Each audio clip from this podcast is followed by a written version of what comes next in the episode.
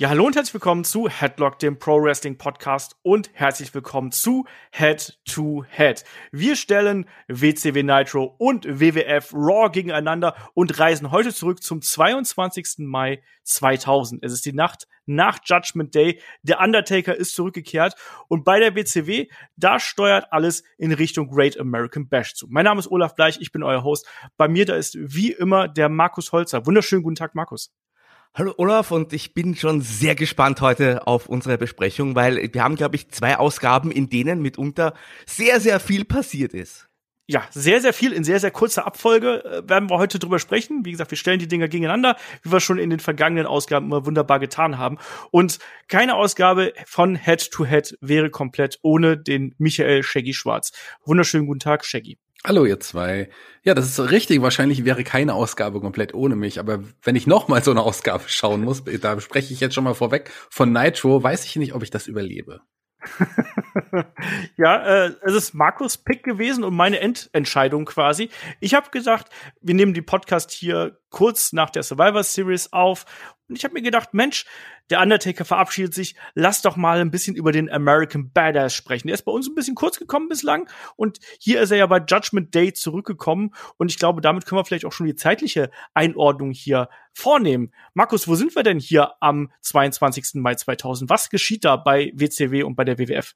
Also bei WCW muss man ja wirklich eine grobe Einordnung vornehmen. Wir sind nämlich einen Monat ungefähr, oder ziemlich genau einen Monat nach der Rückkehr von Vince Russo und Eric Bischoff. Wir hatten damals die Comeback-Show ja hier auch besprochen.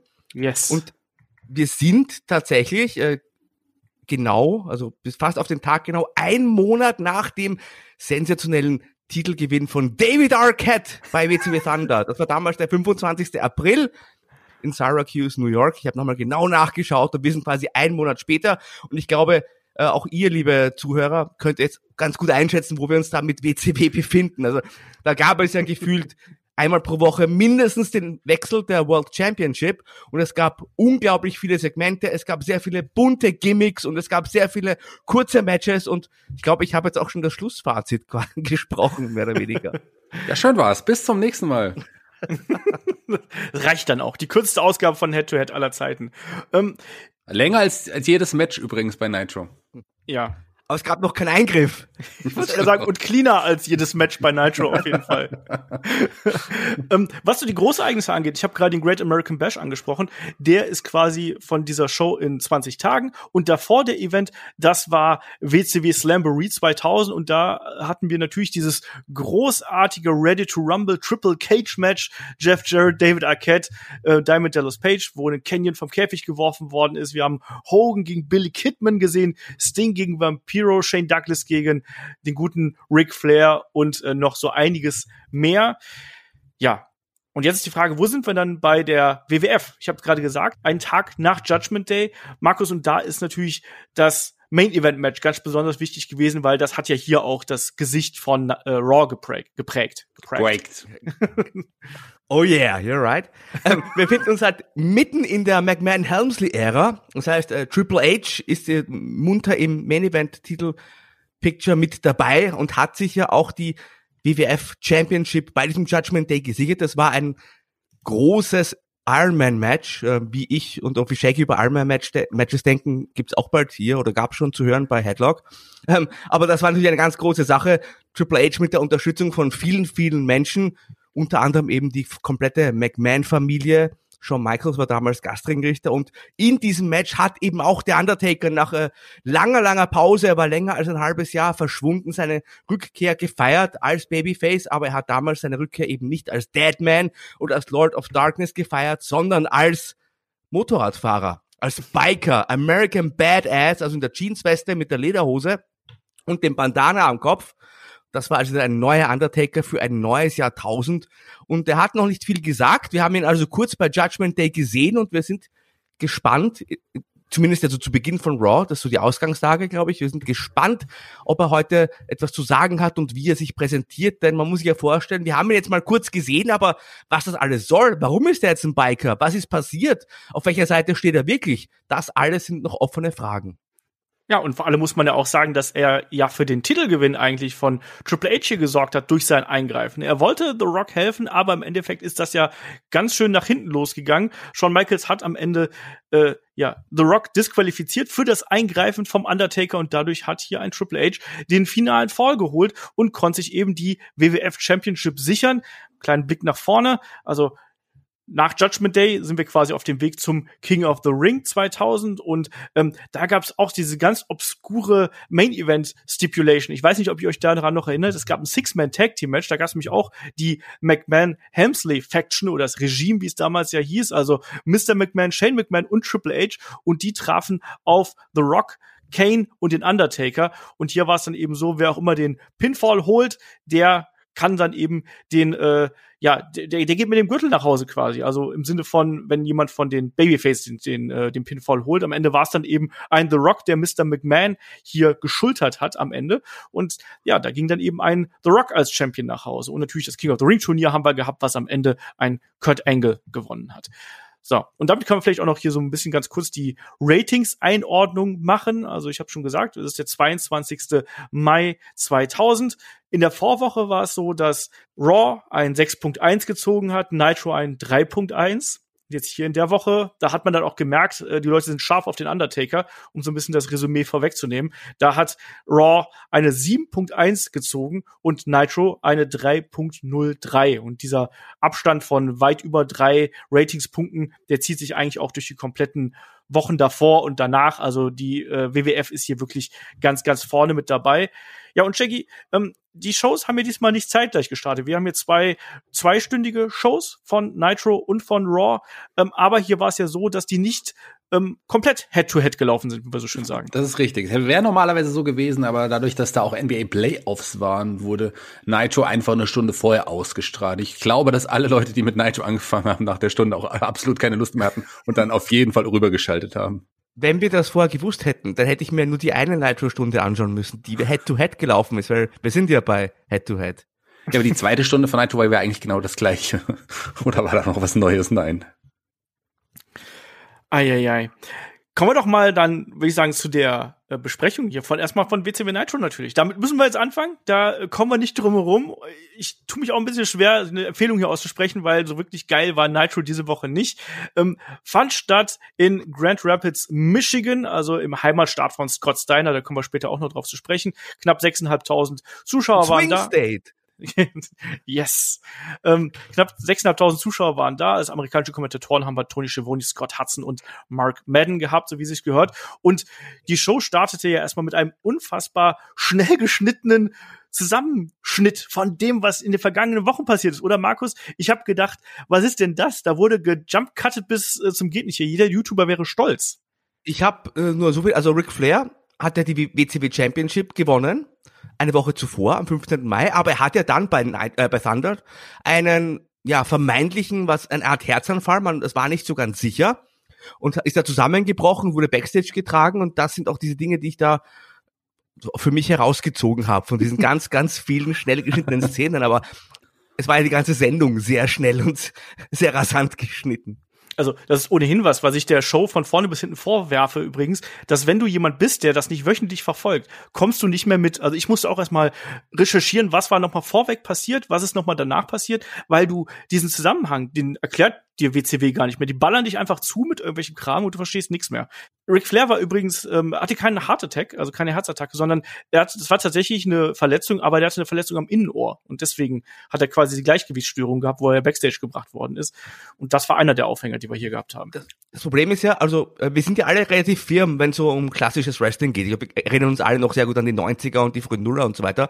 Ich muss aber ganz ehrlich zugeben, diese Storyline, da war so viel bei WCW, da ist auch sehr viel im Detail, an das ich mich heute einfach nicht mehr erinnere, weil eben wie diese ganzen Titelwechsel und Geschichten und Fäden und jeder mit jedem und so, da ist sehr viel in meinem Kopf auch verloren gegangen, ganz ehrlich.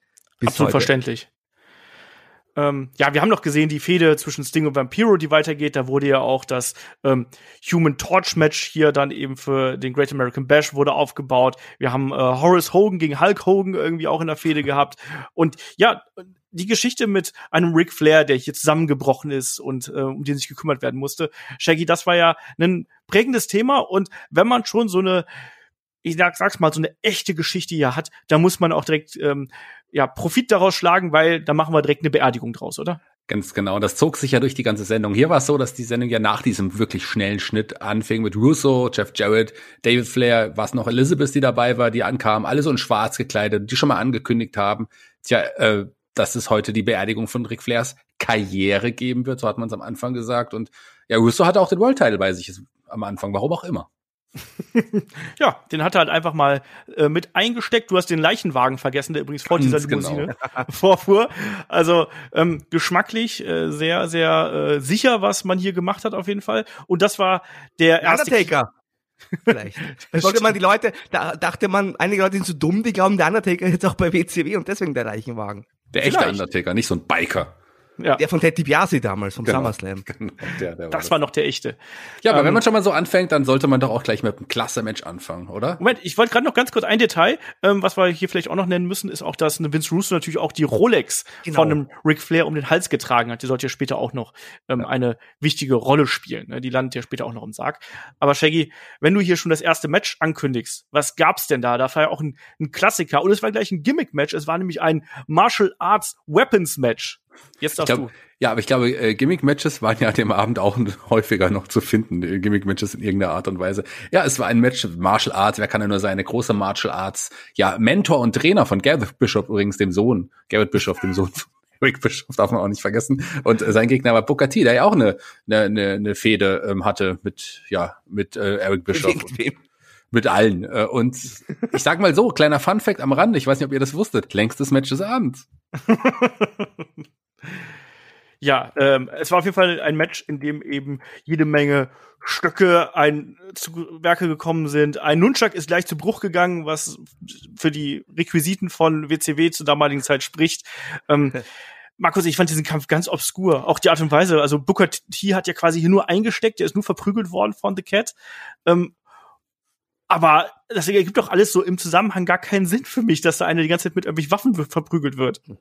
Was mir auch sofort aufgefallen ist, damals wurde auch schon Social Distancing betrieben. Sehr wenig los, der Oberrang komplett leer und auch im Unterrang, also sehr spärlich mitunter besetzt. Also hat man schon gemerkt, die Leute hat das, was man da jetzt so produziert hat in den letzten, sagen wir mal, letzten 1,5 Jahren bei WCW auch immer weniger interessiert. Und das fand ich schon, ja, auffällig, weil das gerade auch, wenn man auf die Hardcam geschaltet wurde, hinzu, dass da sehr viele Plätze frei waren.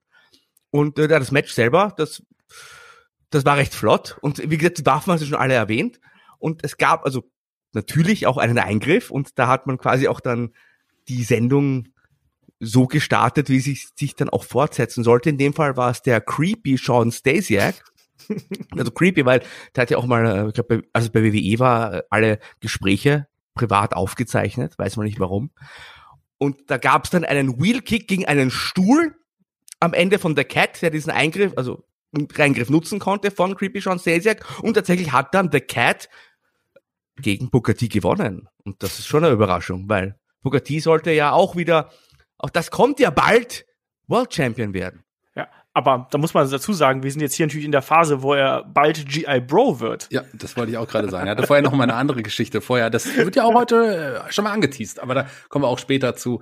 Ja, Eingriff von jemandem heute im ersten Match des Abends. Wer hätte das gedacht?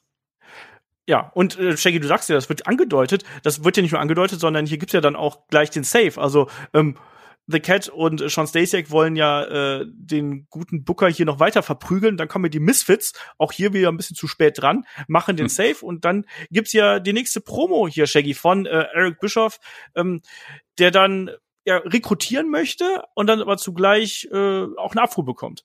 Ja, er fragte die Misfits, aber auch nur die Misfits, natürlich nicht Booker, ob sie nicht Teil des in der New Blood werden wollen.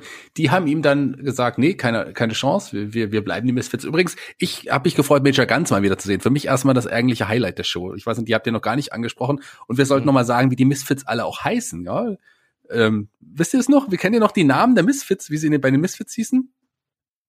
Ja, sag's uns bitte. Chavo hieß Lieutenant Loco. Ich hoffe, ich krieg alle noch zusammen. Lieutenant Loco ist eh mein Lieblingsname. Hugh Morris, war der schon General? Nee. Es war war er noch Huge Erection? Ich glaube, er war noch Huge Erection, ja, oder? Ich glaube, er war noch Huge Erection. Channel wurde er erst später. Wir hatten Van Hammer, übrigens einer von Olafs absoluten Lieblingswrestlern. Aber ich habe vergessen, wie er hieß, sorry. Jetzt hast du uns alle heiß gemacht und dann hast ja. Ich wollte, dass ihr das jetzt. Ist es dein erster Podcast heute? Dann ist es völlig in Ordnung. Nee, das ist mein dritter Podcast heute schon. Du, jetzt hast du Major Gunns erwähnt. Ich finde, man sollte Kimberly Page noch erwähnen. Die war super hübsch an diesem Abend. Ja. Neben Eric Bischoff. Nicht, dass ich jetzt hier... Also, um das jetzt mal bei den Hörern zu klären, ja. Er meinte jetzt nicht, dass Kimberly neben Eric Bischoff hübsch war, sondern Kimberly stand neben Eric Bischoff und war hübsch. Also nicht, dass der Eric Bischoff, nein, also muss man auch ein hübscher Kerl.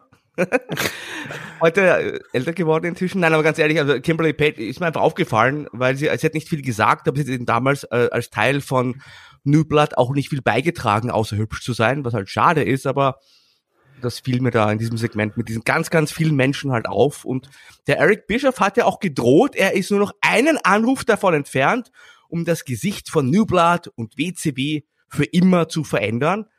Die Zuschauer haben ja gerade jede Menge Veränderungen mitbekommen. Konnte man denn damals mit so einer Ankündigung noch irgendjemandem den Ofen hervorlocken?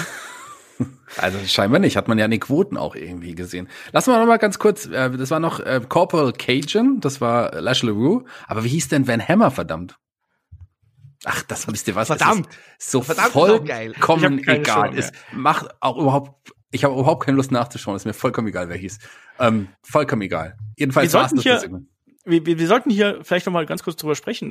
Du hast das schon ein bisschen lapidar abgetan, dieser Rekrutierungsversuch hier von Eric Bischoff in Richtung der Misfits. Ich fand es sehr auffällig, dass dann ja quasi die Misfits mit einem DX-Zitat hier geantwortet haben, ne? We got 3 words for you. Und dann war es dann eben Kiss Our Ass. Und dann hat ja Major Gunns hier ihren Popo gezeigt.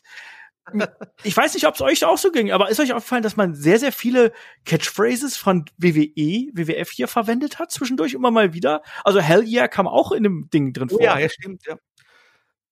Ja, also Russo hat ja damals auch viele Ideen von WWE, die er selber auch gehabt hat, aber nochmal probiert bei WCW. Ich habe übrigens gerade nachgeschaut, er hieß Major Stash und ich kann euch sagen, das war nämlich ein Wortspiel. Bezog sich nämlich hier auf den Genitalbereich. Hm.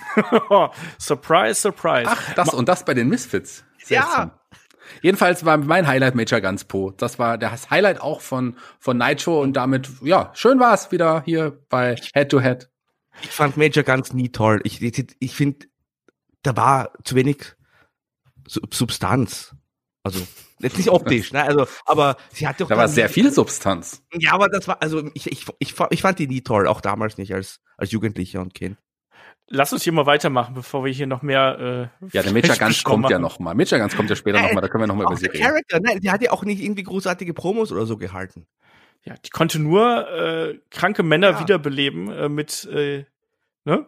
Dem, was ich so gehört. Genau. Kommen wir gleich zu. Es geht erstmal dann nach draußen und da sehen wir, aber wie. Eine Sache noch. Bischof hat gesagt, ihr habt euer Todesurteil unterzeichnet. Das bitte nicht unterschlagen, weil das ist schon eine gefährliche Drohung. Ja, das ist korrekt. Vielleicht kommt jetzt der Undertaker. Nee, nicht ganz. Jetzt kommen Sting, Luger und DDP sowie Hulk Hogan zur Halle. Und da wird erstmal gefragt, wo ist denn Kevin Nash eigentlich abgeblieben? Und dann antwortet Sting nur, er ist zu spät, das ist sein Gimmick. Aber dann hat das Ding auch noch gesagt, das ist ein Gizimik. Also Er hat hier Carney gesprochen. Also auch hier wieder Hinweis, Achtung, Leute, der Zuschauer, das ist jetzt echt. Ja.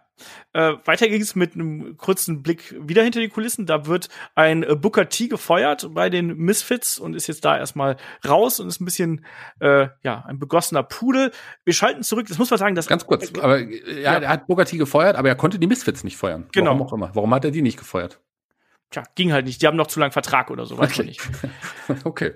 Und dann gab's den nächsten Cut. Es ging rüber zur Beerdigung. Wir sehen unter anderem Vince Russo, wir sehen David Flair, Crowbar, Daffney und einige andere. So wirklich was Großes ist da nicht passiert. Es wird einfach nur gezeigt, dass hier eine Beerdigung stattfindet, oder Markus? Haben wir jetzt schon gesehen, was im Grab drin ist? Ich glaube, im Sarg. Doch, wir haben es jetzt schon gesehen. Man hat schon die Robe und die Nase gesehen, ja. Ganz genau, eine große Nase und eine Robe. Yes. Und Fandet ihr das auch so lustig wie ich? Also Mark Madden hat geweint. Ich hätte auch fast geweint. Ja, also weiß ich nicht. Das ist halt so ein Gag. Ich fand's halt auch nicht witzig. Das kommt irgendwie noch mit dazu. Also fandst du es witzig, Markus? Nee, überhaupt nicht. Es ist total lahm. Also ich weiß nicht. Auf der einen Seite will man ja total edgy sein, unter Anführungszeichen, mit diesen ganzen erotischen Anspielungen, sagen wir mal so College-Studentinnen und Studenten ansprechen und Jugendliche und junge Erwachsene, und dann kommt ja dieser Sarg mit der großen Nase. Ich finde, das hat überhaupt nicht in dieses Konzept auch gepasst, was man sein wollte. Ja, generell jung und edgy ist man hier auf jeden Fall nicht, wenn man sich so das Durchschnittsalter der Aktiven anschaut. Also das finde ich schon teils recht auffällig, wie viel ältere Herren hier wirklich dann auch in den prominenten Rollen sind. Machen wir weiter. Weniger als heute. Ja, ich meine, jemand, der den Altersschnitt dann auf jeden Fall gesenkt hat, ist dann ein Ric Flair, der hier mit Terry Taylor zur Halle kommt. Und das werden wir auch dann später noch aufklären, weshalb der denn da ist. Also, ich wollte nur sagen, überraschend viele, die an der Halle ankommen. Das sieht man ja heute auch nicht mehr so oft. Aber wie viele Leute da an der Halle ankommen, die man später noch gesehen hat, ich hatte jetzt schon keinen Bock mehr. Und dieser Ric Flair, der wurde ja uns die ganze Sendung geteased. Ja. Und ich war schon so gespannt, was wird denn das sein? Was wird der uns dann präsentieren? Und dann gab es ja später das Segment. Ja, generell, es wird noch mehr geteased. Es wird ja noch darauf hingewiesen, dass ja ein Terry Funk noch eine wichtige Ankündigung hat. Der hat an dem Tag noch eine Pressekonferenz gegeben, und auf diese Pressekonferenz hat er angekündigt, dass es eine Ankündigung geben würde. Und dann wurde auch gleich natürlich das Stichwort des Karriereendes hier in den Raum geworfen. Boy, oh boy, also hier werden die Cliffhanger ausgeworfen, du. Da muss sich die WWF warm anziehen mit ihrem Undertaker. Kommen wir dann mal zum ersten Segment, Schrägstrich Match, Shaggy. Da haben wir eine Daffney, die hier zum Ring kommt. Zweites Match, wir hatten doch schon das Weapons-Match. Stimmt, wir haben das Weapons-Match, du hast vollkommen recht. Zum zweiten Match. Weapons-Match, das längste Match des Abends, nicht vergessen. Das zweite Match war ja auch irgendwie eine Art Gimmick-Match. Zumindest ging es um den Cruiserweight-Titel, den beide ja irgendwie im Vorfeld noch gemeinsam kurzzeitig hatten. Die Geschichte wurde irgendwie wohl fallen gelassen. Und hier kam dann ein Crowbar ja mit dem Gürtel zum Ring. Hier ging es darum, wer jetzt endgültig dann wohl den Cruiserweight-Titel mit sich nehmen sollte. Die beiden ja eigentlich ja auch lange Zeit miteinander aufgetreten. Ich bin großer Daffney-Fan übrigens. Sehr, sehr schade, dass sie verletzungsbedingt die Karriere beenden musste. Also die mochte ich wirklich sehr, sehr gerne, jetzt im Gegensatz zu Major Gunns, um ehrlich zu sein. Die fand ich toll. Und hier war natürlich auch kein langes Match. Hier waren ja relativ schnell auch wieder Eingriffe von, in dem Fall, Chris Candido und Tamerlane Sitch. Ja, man hat ja erst so ein bisschen damit gespielt, ne, dass ein Crowbar hier nicht so richtig wrestlen möchte. Die beiden haben erstmal so ein bisschen Thumb-Wrestling gemacht, haben dann nicht verstanden, wie man knobelt, ganz offensichtlich, weil eigentlich hatte Crowbar gewonnen, aber man weiß es nicht so recht. Und auch ganz wichtig, wir haben hier eine Miss Hancock, die das ganze Geschehen hier ein bisschen beobachtet. Ja, es gab ein bisschen Wrestling, also einen Crowbar hat dann hier und dann doch versucht, was zu zeigen, hat einen Frankensteiner angedeutet, gab's dann aber nicht. Stattdessen gab's dann einen Top Rope Hurricane Runner von Daffney, und ein Crowbar wrestelt dann durchaus hier. Es gab einen Slingshot Splash, und danach gab's dann eben diesen Eingriff von Chris Candido und Tamerlane Sitch. Tammy auch hier nicht gerade im besten Zustand, oder Markus? Also Miss Hancock, ich kann euch eins sagen, auch das ist ein Wortspiel. Da war man damals wirklich sehr kreativ. Und ich will jetzt auch nicht in die Schmuddelecke heute zu stark gehen, aber dieses Kleid von Tammy, ich hatte da schon Angst. Also das war sehr knapp, oder? War eigentlich TV-tauglich. Deswegen hatte ich auch das Gefühl, die konnte sich ja fast nicht bewegen, weil eine falsche Bewegung und wäre alles draußen gewesen. Vielleicht war das der Grund dafür, weshalb sie so unsicher gewirkt hat. Ich glaube, oder? Ich halte dir das mal zugute, sag ich mal. Also das war so schnell und rasant. Das Ganze, alles, was wir jetzt besprochen haben, das waren ja nicht mal 3 Minuten, wo das alles reingepackt wurde. Es gab halt dann einen Dropkick gegen einen Stuhl von Chris Candido, dann hat er die Greetings vom Asbury Park ausgepackt, den alten Finisher von Bam Bam Bigelow, mit dem er ja auch bei ECW zusammengearbeitet hat. Und dann war der Crowbar erst einmal völlig am Ende, und Daffney hat versucht, sich um ihn zu kümmern, ihn wiederzubeleben. Also hat ihn so auf die Brust geklopft, und der Ringrichter, ich glaube es war Mickey J., der hat das als Cover gewertet und hat dann bis 3 gezählt, und Daffney hat dann dieses 3-minütige Match, in dem so viel passiert ist, hat sie einfach mal gewonnen und war jetzt offiziell neuer Cruiserweight-Champion. So sieht's aus. Unfassbar schnell, unfassbar viel auf kurzem Raum, auf kleinem Raum irgendwo. Auch ganz viel Blödsinn, also Sachen mit dem Wiederbeleben und dann durchzählen. es wurde ja auch später gesagt, hier, dass diese ganzen Eingriffe möglich sind und die Waffen und so, das ist ja was jetzt dieses neue Führung von der WCW, die haben das ja veranlasst, weil das ist ja das, was wir Fans, das wollen wir ja sehen. Wir wollen ja sehen, dass hier Matches sauber zu Ende gehen. Und solche Sachen. Hat man später so erklärt, als dann in einem anderen Match Eingriffe zustande kamen. Naja. Aber das Problem ist doch, wenn so viel passiert in 3 Minuten, also mein altes Gehirn, das kann da ja gar nicht so viel verarbeiten. Du bist noch der Jüngste von uns, ja? Das ja, aber ist das richtig? Deutlich, ja, deutlich. Aber ich finde das total anstrengend anzuschauen. Darf ich euch mal kurz was fragen? Wie standet ihr eigentlich zu Chris Candido? Also das ist ja jemand, der leider auch viel zu früh von uns gegangen ist und jemand, der ja nie wirklich über einen Midcard-Status maximal rausgekommen ist. Aber ich fand den, das war wirklich ein sehr guter, talentierter, auch charismatischer Wrestler. Ja, sehr guter Wrestler, aber charismatisch finde ich so gar nicht. Und deswegen war er wohl auch immer nur so Midcarder. Also ich finde, dass er wirklich technisch hervorragend war, aber so charaktermäßig und so, auch als er den Skip gespielt hat bei WWE, also mir war da ein bisschen zu wenig Ausstrahlung. Ja, ich fand gerade bei ECW hat er schon so ein bisschen Charisma auch zeigen dürfen, dann gerade so an der Seite von Shane Douglas. Aber klar, im Ring war der also auf jeden Fall super. Das steht ja außer Zweifel. Ja, sehe ich auch ganz genauso. Ja, auf jeden Fall Daffney hier, neuer Cruiserweight-Champion. Und Markus, wir bekommen danach auch wieder eine Runde Backstage-Dauerfeuer. In kurzer Abfolge habe ich hier, glaube ich, wenn ich jetzt grob überschlage, 5 Punkte, die hier abgefrühstückt werden. Was geschieht da alles? Also ich habe mir notiert, jetzt ich bin heute wohl für die Schmuddelecke zuständig, es tut mir sehr leid. Torrie hat Horace Hogan massiert, also Backstage. Und das hat den Billy Kidman stinksauer gemacht. Und ich fasse mal ein bisschen zusammen, weil diese Segmente waren ja unterteilt, aber innerhalb eines Blocks. Also Kidman hat das gesehen, war stinksauer. Zwischendurch ist Booker T gegangen, also die Halle verlassen, wurde gefeuert. Gleichzeitig haben im Hintergrund am Parkplatz Norman Smiley und Ralphers Autos gereinigt, um sich da ein bisschen was daneben zu verdienen, weil damals WCW, wissen ja, hoher Schuldenberg, haben wahrscheinlich auch nicht mehr so gut bezahlt. Gleichzeitig hat Kidman ja dann Horace Hogan gesucht, hat dann Eric Bischoff getroffen in dessen Büro, meinte, wo ist Horace? Ich will mit ihm abrechnen, weil der macht sich hier meine Freundin ran. Eric Bischoff hat sich auf den Weg gemacht und den Horace gesucht, Billy Kidman hinterher. Sie haben dann Torrie Wilson gefunden und damit auch den Horace Hogan. Und da, wie gesagt, Billy Kidman wollte ein Match gegen ihn haben, hat gesagt, Bischoff, besorg mir einen Ringrichter, ich will jetzt gegen Horace in den Ring steigen. Eric Bischoff hat kurz überlegt, Ringrichter? Und hat gesagt, hey Torrie, du, mach mal hier einen Ringrichter. Und das wiederum, hat hingeleitet auf das Match Billy Kidman gegen Horace Hogan. Aber er hat's ja noch viel cleverer gemacht. Genau, das wollte ich auch noch mal. Du musst ja noch mal sagen, er hat ja nicht nur gesagt, Torrie Wilson, du jetzt Referee, da stand ja ein Referee rum, den hat Eric Bischoff als er niedergeschlagen, hat ihm sein Shirt ausgezogen, hat es Torrie zugeworfen. So macht man das nicht. Aber warum? Warum nicht? Er ist der Chef. Für die Brisanz und so. Das macht alles keinen Sinn. Nein, es ergibt alles keinen Sinn. Du hast auch ein wichtiges Werbebreak übersehen, nämlich der Macho Man, der hier mit diesen Rorschach-Bildern bei der Psychologin gewesen ist und überall nur Slim Jim gesehen hat, bis er dann irgendwann vor lauter Zorn den Tisch umgeworfen hat. Aber kommen wir zurück zu der Geschichte ja von Kidman und Wilson und Horace Hogan. Ich möchte noch mal ganz kurz zur Massage zurück, weil ihr habt ja gesagt, also Markus hat gesagt, Kidman hat's gesehen. Es war ja so, dass es die Kid-Cam war. Die Kid-Cam war ja damals so eine Segmentreihe, die ein bisschen an, wie hieß es, GTV bei der WWE damals auch erinnert hatte. Aber das lief auch nur 3 Wochen und dann, das wurde auch nie weiter wieder aufgekramt, diese Kid-Cam. Es war ja auch, sollte ja auch Billy Kidman wohl sein, oder? Warum filmt er das erst und regt sich dann später auf? Ich glaube, es war der Sean Stasiak. Wahrscheinlich. Das erklärt alles. Oh Mann. Ja, Shaggy, dann bekommen wir aber jetzt hier dann auch wirklich das Match Kidman gegen Horace.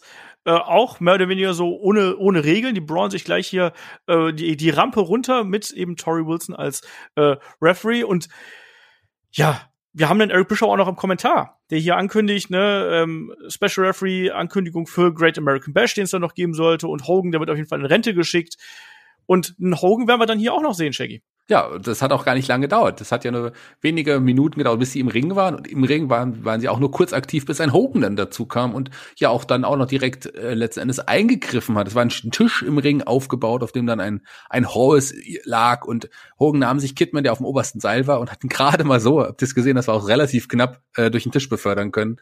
Und ja, und dann hat er einen Kidman auf Horace gelegt. Horace Hogan ist auch so einer, echt ganz schlimm. Egal, auf Horace gelegt. Und Torrie hat durch durchgezählt. Und ja, das war der Sieg für Billy Kidman.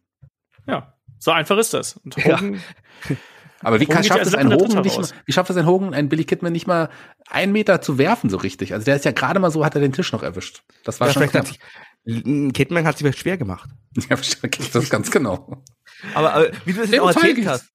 Super, wie du das jetzt erzählt hast, Shaggy, so ganz normal von der Welt, ja, und da war da ein Tisch und dann kam halt so ein Eingriff und so. Aber so war es doch. Ja, so hat sich das auch angefühlt. Normalerweise denkt man doch, okay, da gab es einen Tisch. Okay, ungewöhnlich spannend. Oh, es gab auch noch einen Eingriff. Aber das war irgendwie immer, jedes Match war ein ganz großes Durcheinander und man hat sich nicht mehr ausgekannt und dann, ja, verläuft das irgendwie auch so im Review im Kopf, oder? Also nichts hat irgendwie noch einen besonderen Impact auf mich gemacht. Auch schon zu diesem Zeitpunkt jetzt. Nee, es war halt eben alles durcheinander und man hat hier wirklich auf Teufel komm raus probiert, irgendwas zu haben, was die Leute interessiert. Man will so viele Skandale irgendwie und so viel Action reinpacken, dass die Leute sagen, ja, ich darf auch nicht umschalten, weil ich verpasse sonst irgendwas. Hier war es ja dann auch so. Hogan, der sich ja dann hier das Mikrofon schnappt und sagt, hier, ne, Bischof, du Pissant, also Pisser irgendwie und Pissameise. Ja, die alte Pissameise, genau. Und ich bekomme mein Titelmatch und dagegen kannst du nichts tun, du Piece of Shit, Stück Scheiße.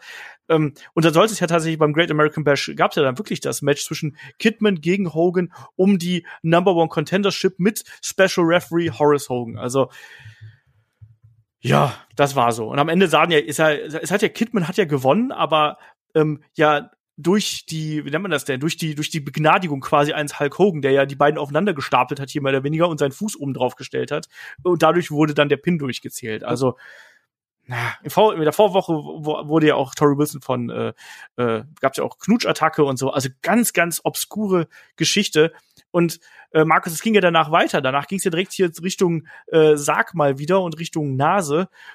Ja, und, Vince Russo und David Flair haben hier eine kleine Unterredung. Vielleicht noch eine kurze Sache. Du meintest ja Great American Bash, da gab es ja dann Hogan gegen Kidman. Das möchte ich nur kurz erwähnen, weil es nicht ganz unwichtig ist. Hogan hat das damals gewonnen, wurde neuer Nummer 1 Herausforderer und das hat ja dann wiederum zu diesem Match beim Bash at the Beach geführt. Hogan gegen Jeff Jarrett, wo man ja auch diesen großen Skandal unter Anführungszeichen hatte, wo Hogan quasi den Titel gewonnen hat, weil Jarrett sich einfach hingelegt hat. Also da ging ja Skandal auf Skandal quasi.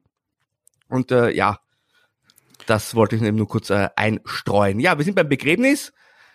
Ich habe mir dann zu diesem Begräbnis aber nicht mehr viel notiert, ehrlich gesagt, weil ich finde, diese ganzen Begräbnissegmente, die haben sich alle auch geglichen. Also Vince Russo hat immer den Traurigen gespielt, der halt weint und es ist wahnsinnig schnell gegangen, aber trotzdem war es irgendwie alles dasselbe.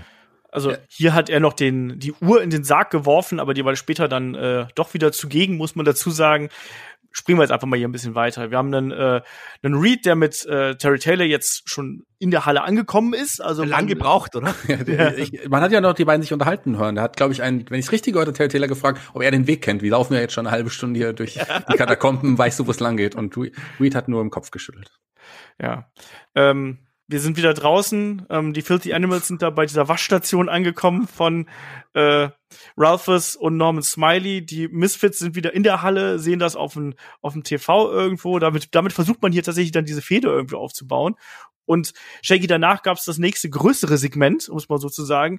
Da gibt's nämlich dann einen Terry Funk, der hier in Cowboy-Boots, aber dann auch mit Anzug und vor allem auch Hardcore-Title hier zum Ring kommt und da eben seine große Ankündigung vom Stapel lassen möchte. Und ist das nicht ein emotionaler Augenblick gewesen hier? Und wie hat die WCW das erklärt? Unglaublich schöner emotionaler Moment. Der kam zum Ring, du hast gesagt, er hat ein Smoking auch getragen und hat dann gesagt, er hat jetzt eine große Ankündigung zu machen. Seine Frau hat da lange drauf gewartet, dass er das endlich sagen wird und er macht es heute und er ist froh und stolz, dass seine Tochter da ist.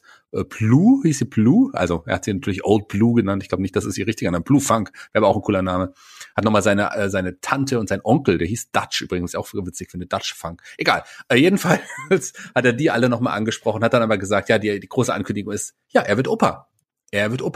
Und dann kam Shane Douglas natürlich noch hinzu und der hat ja damals die Geschichte mit Terry Funk in der Zeit auch irgendwie gehabt und der hat dann auch gesagt, ich gebe es wirklich gut nach, oder? Wieder was da passiert ist. Der hat gesagt, nein, wir wollen alle, dass du deine Karriere beendest. Und dann sagt Terry Funk, ja, ich beende auch meine Karriere am 1. Juni. Aber am 1. Juni 2001.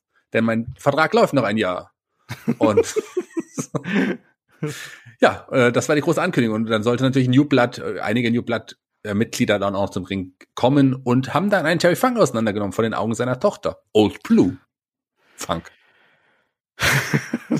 Ja, die hat dann auch versucht, nochmal hier einzugreifen, das darf man auch nicht vergessen, ne? Die dann in den Ring gekommen ist und dann so ein bisschen an dem Shane Douglas rumgezerrt hat, so ganz merkwürdig.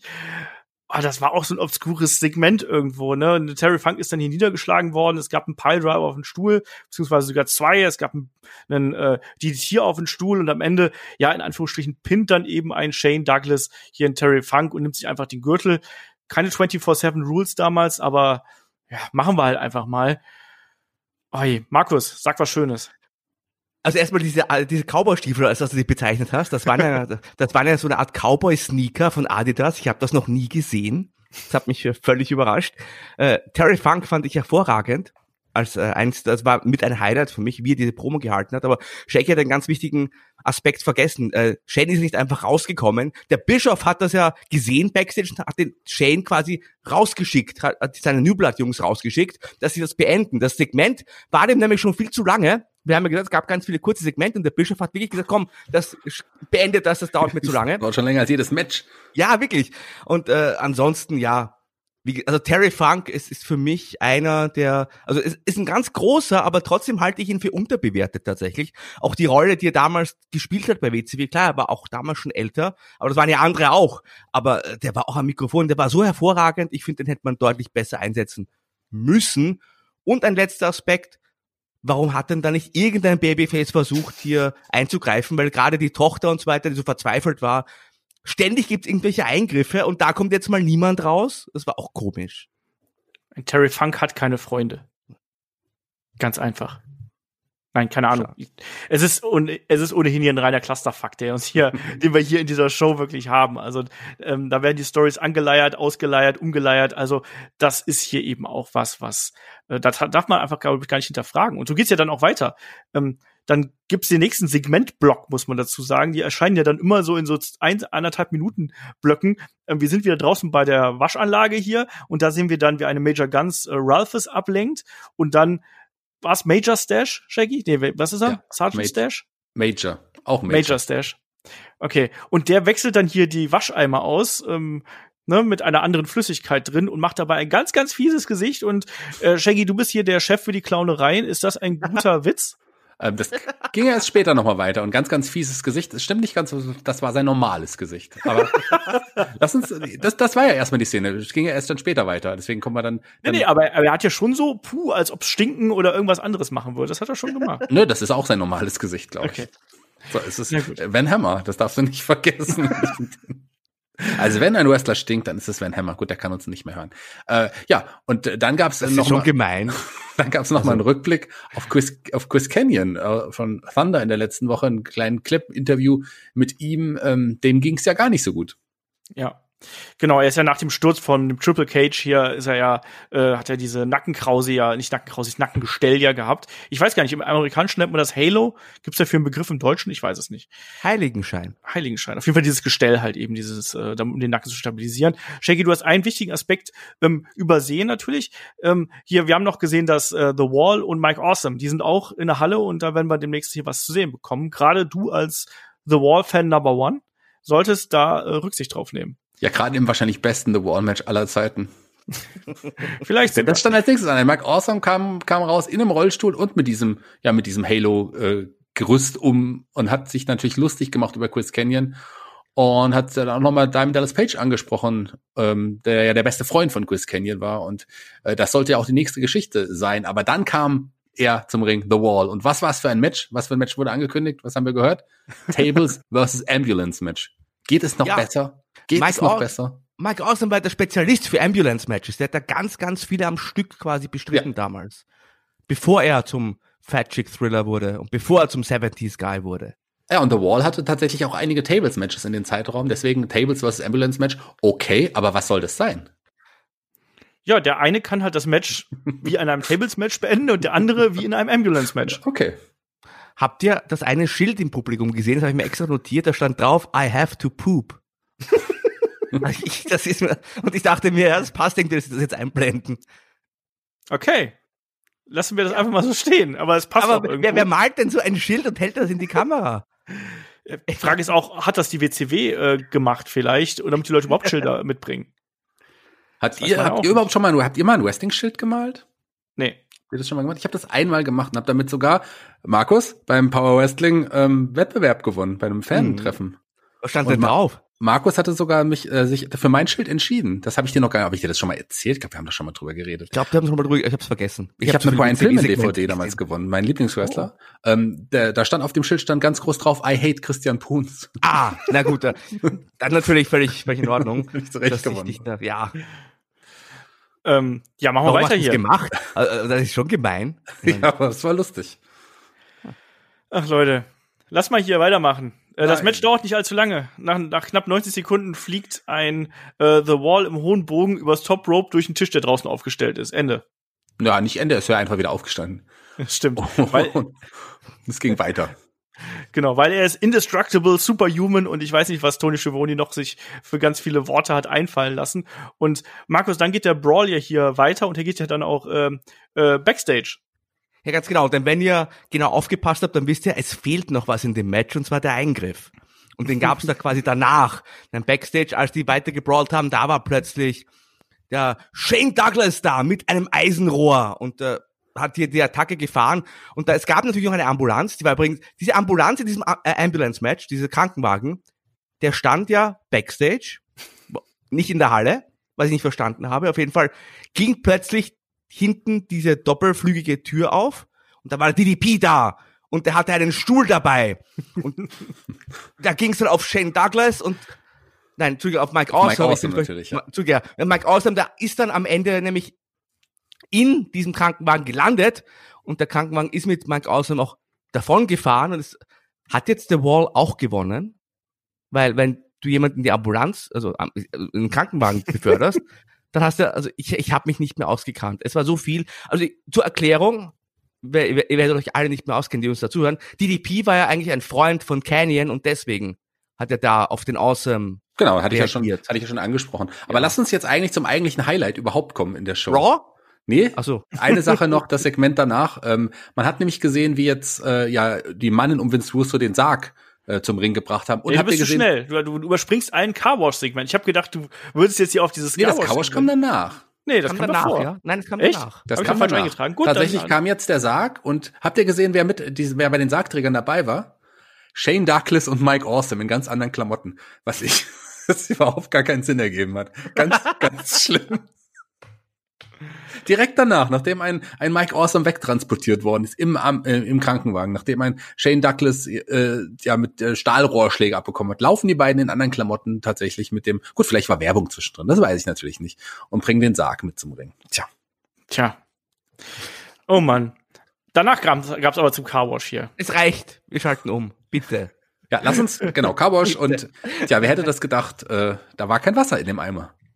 Genau, es war irgendwas anders in dem Eimer und dann haben wir wenigstens das erledigt und können dann gleich, wenn wir rüberschalten, sogleich mit dem großen Beerdigungssegment hier loslegen, was auch, also Leute, lasst euch das nicht entgehen, ne? Schaltet nicht um, so wie wir jetzt, sondern bleibt dran. Wir schalten rüber zu WWE Raw und ja, ich hab's gesagt, ne, hier, wir sind in der Nacht nach Judgment Day, wir sind im Conseco Fieldhouse in Indianapolis, Indiana, da ist es gut besucht, Markus, muss man sagen. Also das sieht sehr, sehr voll aus, muss ich sagen. Und man startet auch hier mit einem großen Namen in die Show. Und das ist niemand Geringeres als Vince McMahon. Und Markus, und Vince McMahon scheint sehr zufrieden mit den Entwicklungen von Judgment Day zu sein. Absolut. Mir ist auch das große Feuerwerk aufgefallen, mit dem man die Sendung gestartet hat. Das war, glaube ich, noch eine Spur größer als sonst. Und der McMahon, der war natürlich hochzufrieden. Du hast ja die Geschichte um Triple H schon auch wunderbar erzählt, wie er dann den Titel dank Special Referee Shawn Michaels gewonnen hat. Aber es hat ja nicht nur am Abend zuvor der Triple H gewonnen. Wir haben auch die D-Generation X, in dem Fall Road Dogg und X-Pac, als Sieger gesehen. Die haben die Dudley Boys besiegt. Und Shane McMahon hat Big Show in einem False Count Anywhere Match besiegt. Also die komplette McMahon-Helmsley-Riege siegreich an diesem Judgment Day, und Vince hat auch gesagt, die Welt, wie wir sie kannten, hat sich jetzt für ein paar WWE-Superstars zumindest für immer verändert. Es war der Judgment Day, Es war der Tag des jüngsten Gerichts und die McMahon-Helmsley-Familie, die hat diesen Tag auch voll genossen. Sie hat hier ihre verdienten Triumphe eingefahren und natürlich gab es dann, nachdem alle hier gewonnen haben, eine große Party. Die ganze Nacht wurde also gefeiert und deswegen haben auch die anderen Mitglieder so ein bisschen, ja, Verspätungszeit bekommen. Das ist ja alle Triple H und Shane und so weiter, die sind alle ein bisschen später gekommen und der Vince meinte, das ist völlig in Ordnung. Die haben halt Party gemacht. Aber was der Mr. McMahon auch gesagt hat, der Undertaker war da und der ist ja gar nicht unter Vertrag.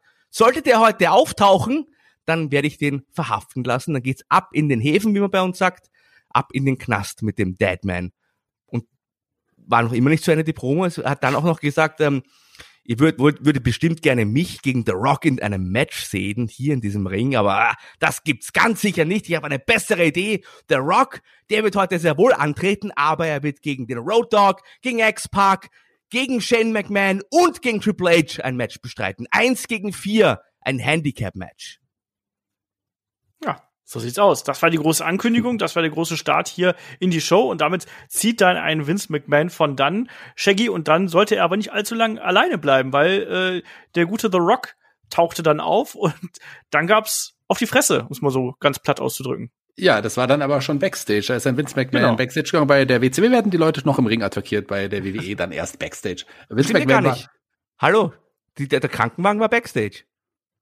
Das stimmt, aber die haben sich Backstage gekämpft. Du hast vollkommen recht. Stimmt, da auch die WCW innovativ. Jedenfalls, Vince McMahon war da Backstage. Dann kam der Rock, Vince McMahon dreht sich um und da gab es den ersten Schlag. Und dann hat er quasi einen Vince McMahon ja regelrecht auseinandergenommen mit Schlägen mit Mülltonnendeckeln, Schlägen mit Kuchenblech, Backblech nennt sich das, gell? Dann nochmal Schläge mit der Mülltonne und dann stand da die große Limousine, die große schwarze Limousine, da wurde ein Vince McMahon reingeworfen und der Fahrer wurde angewiesen loszufahren. Vince McMahon hat aber nochmal rausgeschaut und dann gab's nochmal einen Schlag mit dem Mülltonnendeckel. Das war echt ein super Moment. Das war wirklich witzig. Ja.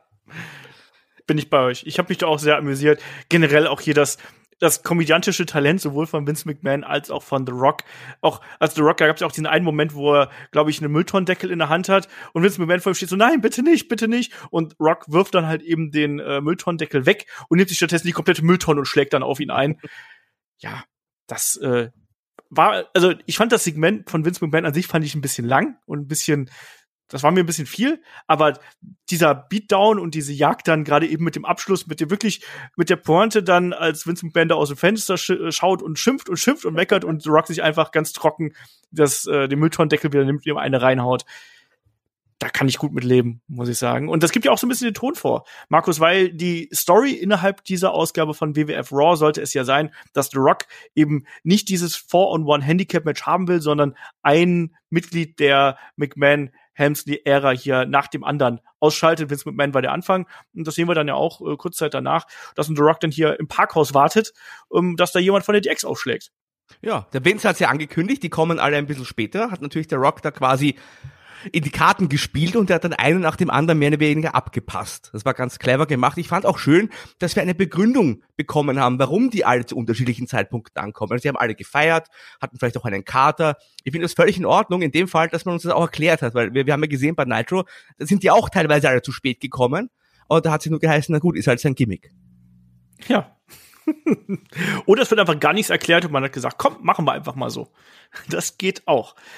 Ja, und dann starten wir hier bei Raw dann auch ins erste Match und das beginnt dann eigentlich auch mit einer kleinen Ansprache, nämlich von Trish Stratus hier mit ihren beiden Jungs, beziehungsweise ihren beiden Männern, Test und Albert, also TNA, sind da und Trish lästert hier so ein bisschen über die Hardys, so, ja, ich weiß, ihr mögt die, also in Richtung der Fans, ihr mögt die ja, die haben coole Klamotten, coole Moves und schnell und so, aber heute treffen eure Jungs auf meine Männer und ja, dann werden wir mal sehen, wer hier hart genug ist. Hart, Penis, ihr wisst. Ja, aber Markus, da muss man sagen, das Tag-Team-Match, was wir dann da im Anschluss gesehen haben, zwischen eben TNA und den Hardys, flotte Action mit jungen Leuten. Ich bin immer wieder erstaunt, wie gut sich gerade einen Jeff Hardy hier so vor 20 Jahren, wie der sich bewegen konnte, das finde ich nach wie vor beeindruckend. So der Whisper in the Wind von damals gegen den Whisper in the Wind von heute, da liegen schon Welten zwischen. Auch allerdings ein kurzes Match, weil ja, Ähnlich wie bei WCW muss man sagen, bei beiden Sendungen waren ja die Matches eher kürzer gehalten. In dem Fall gab es ein etwas klareres Ende. Also wir hatten da eine Ablenkung von Trish Stratus gesehen nach der Swanton Bomb. Und es gab dann eine Attacke, eine unerlaubte Attacke, die dann zu dem tatsächlich für mich überraschenden Sieg von TNA geführt hat. Also Albert und Taz mit einem Sieg gegen die Hardy Boys hatte ich gar nicht so erwartet, wenn ich ehrlich bin. Nee, ich auch nicht. Also ich hatte auch damals, glaube ich, eher so das Gefühl, dass die Hardys so in der Hierarchie eigentlich so ein bisschen drüber stehen. Ich mochte aber auch TNA damals ganz gern, muss ich sagen. Also ich finde, die haben gut mit Trish zusammengepasst und es hat irgendwie ganz gut funktioniert und Match fand ich absolut in Ordnung. Wir haben dann am Ende hier einen klaren Sieger gehabt. Ich mag auch diesen Elbow, den wir da von Test gesehen haben. Der sieht ja schon beeindruckend aus, wenn so ein großer Mann da so weit in den Ring quasi springt. Haben hier einen Sieg eingefahren. Das war ja dann auch eine Hinführung zu einer längeren Geschichte. Shaggy, nächstes Match. Ich würde gerne noch mal was zu Trish sagen. Ja. Also ich habe ja die Gimmick jetzt auch schon weg, aber Trish sah einfach fantastisch aus. Und wer hätte damals gedacht, was mal aus ihr werden wird? Die ist ja wirklich eine der besten WWE-Wrestlerinnen überhaupt und zumindest eine der größten Namen im Damen-Wrestling, was die WWE-Geschichte angeht. Und hätte man damals noch nicht geglaubt, aber fantastisch sah sie damals auch schon aus, wie ich finde. Nur mal so, am Rande. Hat aber auch, ist mir aufgefallen, als die reinkamen, ne, TNA, wahnsinnig gute Publikumsreaktionen bekommen. Ja, lag vor allem an Tisch. Also das ist ganz klar. Aber das hat auf jeden Fall Test und Albert auf jeden Fall relevanter gemacht. Und ich fand auch ein cooles Match. Und TNA mochte ich irgendwie auch. Die hatten irgendwie was Besonderes, fand ich schon. Und das war natürlich nicht nur Tisch, aber die haben auch gut zusammen gepasst, fand ich. Aber generell war die Stimmung in Halle auch sehr, sehr gut, oder? Also das war richtig Partystimmung da in der ganzen Bude und da ist ja so ziemlich alles abgefeiert worden und die Show war ja auch recht flott, weil da hat man ja auch jetzt nicht großartig viel Zeit mit Segmenten vertrödelt, sondern man ist jetzt ja hier an der Stelle gleich von einem Match ins nächste gesprungen, Markus. Da bekommen wir dann ein European Championship Match zwischen Eddie Guerrero und D'Lo Brown. Eddie begleitet von China und Blumen und diesmal ohne Stahlrohr da drin. Ganz genau. D'Lo Brown übrigens mit den gleichen Stiefeln wie Fatou, als er damals 94 ein Streetworker war. Ist euch sicher auch aufgefallen? Nein. Und dieses Match war extrem kurz. Ich glaube, knapp 2,5 Minuten. Wir haben hier tatsächlich einen Eingriff gesehen. Es ist jemand reingekommen, der Godfather. Der hat hier den D'Lo Brown abgelenkt. Die beiden kannten einander noch früher von der Nation of Domination. Die hatten ja auch da mal zusammengearbeitet. Inzwischen jetzt nicht mehr. Das hat dann wiederum zu einer Runner geführt von Eddie Guerrero und da hat dann der Eddie Guerrero auch den Sieg davon getragen. Das war so ein typisches WWE-Finish, wie man es heute ganz gern sieht. Es kommt einer raus, der eine Wrestler im Ring ist recht dumm und lässt sich ablenken, guckt blöd aus der Wäsche und dann kommt der andere von hinten. Das Finish, das fand ich jetzt ein bisschen platt, ehrlich gesagt. Und dann haben wir auch noch den Pimp-Drop gesehen vom Godfather und es ist schon heftig. Also dieses Godfather-Gimmick, wenn man das heute sieht, also ein Zuhälter als Babyface, das kannst du halt auch nicht mehr bringen. Also, ja. Ach, das kannst du schon bringen. Das ist ja im Grunde, nein. Aber was mir total aufgefallen ist, ich weiß nicht, ob es euch aufgefallen ist, wie gut durchtrainiert ein D'Lo Brown damals war. Das ist mir, hatte ich gar nicht so in Erinnerung. Man kennt ihn ja da mit seiner Weste dann später und ich hatte eher so gedacht, dass der nicht ganz der super durchtrainierte war, aber der hatte schon einen krassen Körper zu dem Zeitpunkt. War auch richtig gut. Ja, das war gut, aber super ist agil total unterschätzt. Auch, ne? Ja. Ich hätte deswegen, tatsächlich hätte ich hier mir ein etwas längeres Match zwischen diesen beiden Super-Wrestlern gewünscht. Ja. Bin ich bei dir. Also D'Lo Brown hier auf jeden Fall echt auf der absoluten Höhe irgendwo. Auch die Aktionen, die er gezeigt hat, waren auch toll. Ne? Er hat ja einen Lowdown gezeigt, er hat den Springboard Moonsault hier quasi gezeigt vom zweiten Seil aus der Ringecke. Also da war auch in der Kürze war hier schon ein paar Sachen dabei, wo man gesagt hat, ja, das war dynamisch, aber klar, knapp 2,5 Minuten kannst du ja kein großes Feuerwerk abreißen. Das war eigentlich ein reines Ding, um hier die Fehde voranzutreiben. Ja, Shaggy. Und dann sind wir wieder vor der Tür.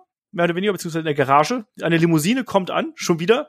Jared Briscoe öffnet die Tür, X-Pac und der Rotor kommen raus. Ja, und wo die DX ist, da ist The Rock nicht weit und attackiert die beiden und, ich sag's mal, entsorgt sie. Ja, und Torrie, da hast du vergessen. Torrie hab ich vergessen. Torrie, ja. Auch damals Teil dieser Gruppierung. Und Jared Briscoe übrigens Hardcore-Champion, das auch noch mal zu erwähnen. Die kam raus und The Rock kam dann von hinten mit diesem Stahlrohr und das, was wir schon bei Nitro gesehen haben, gleiches Stahlrohr und hat damit auf X-Pac und Road Dogg eingeschlagen. Hat sie dann irgendwie, war das eine Laderampe von einem Truck, glaube ich, da hatte sie noch einen befördert gegen die... So ein Container. Ja, sowas. So eine Art. Und ja, da hat er sie beide dann auch noch zurückliegen lassen. They hurt bad. Ja, damit, das war das klare Zeichen, dann ist ja ganz langsam die Tür quasi zugegangen von, ich habe es auch als Container gedeutet übrigens, also, aber dann ist halt die Tür zugegangen und da wusste man so, die beiden, die Ex-Members sind jetzt hier erstmal weg und The Rock hat quasi den ersten Teil seiner Planung irgendwie durchgeführt und nächstes Match sind wir dann schon wieder dran hier und da bekommen wir ein Match, was wir am Vorabend auch schon gesehen haben. Da gibt's nämlich einen Six-Man-Tag. Edge, Christian und Kurt Angle gegen Too Cool und Rikishi und wie sie es gehört, Edge, Christian und Kurt Angle erstmal mit einer wunderbaren Heel-Promo hier in Richtung der lokalen Sportteams.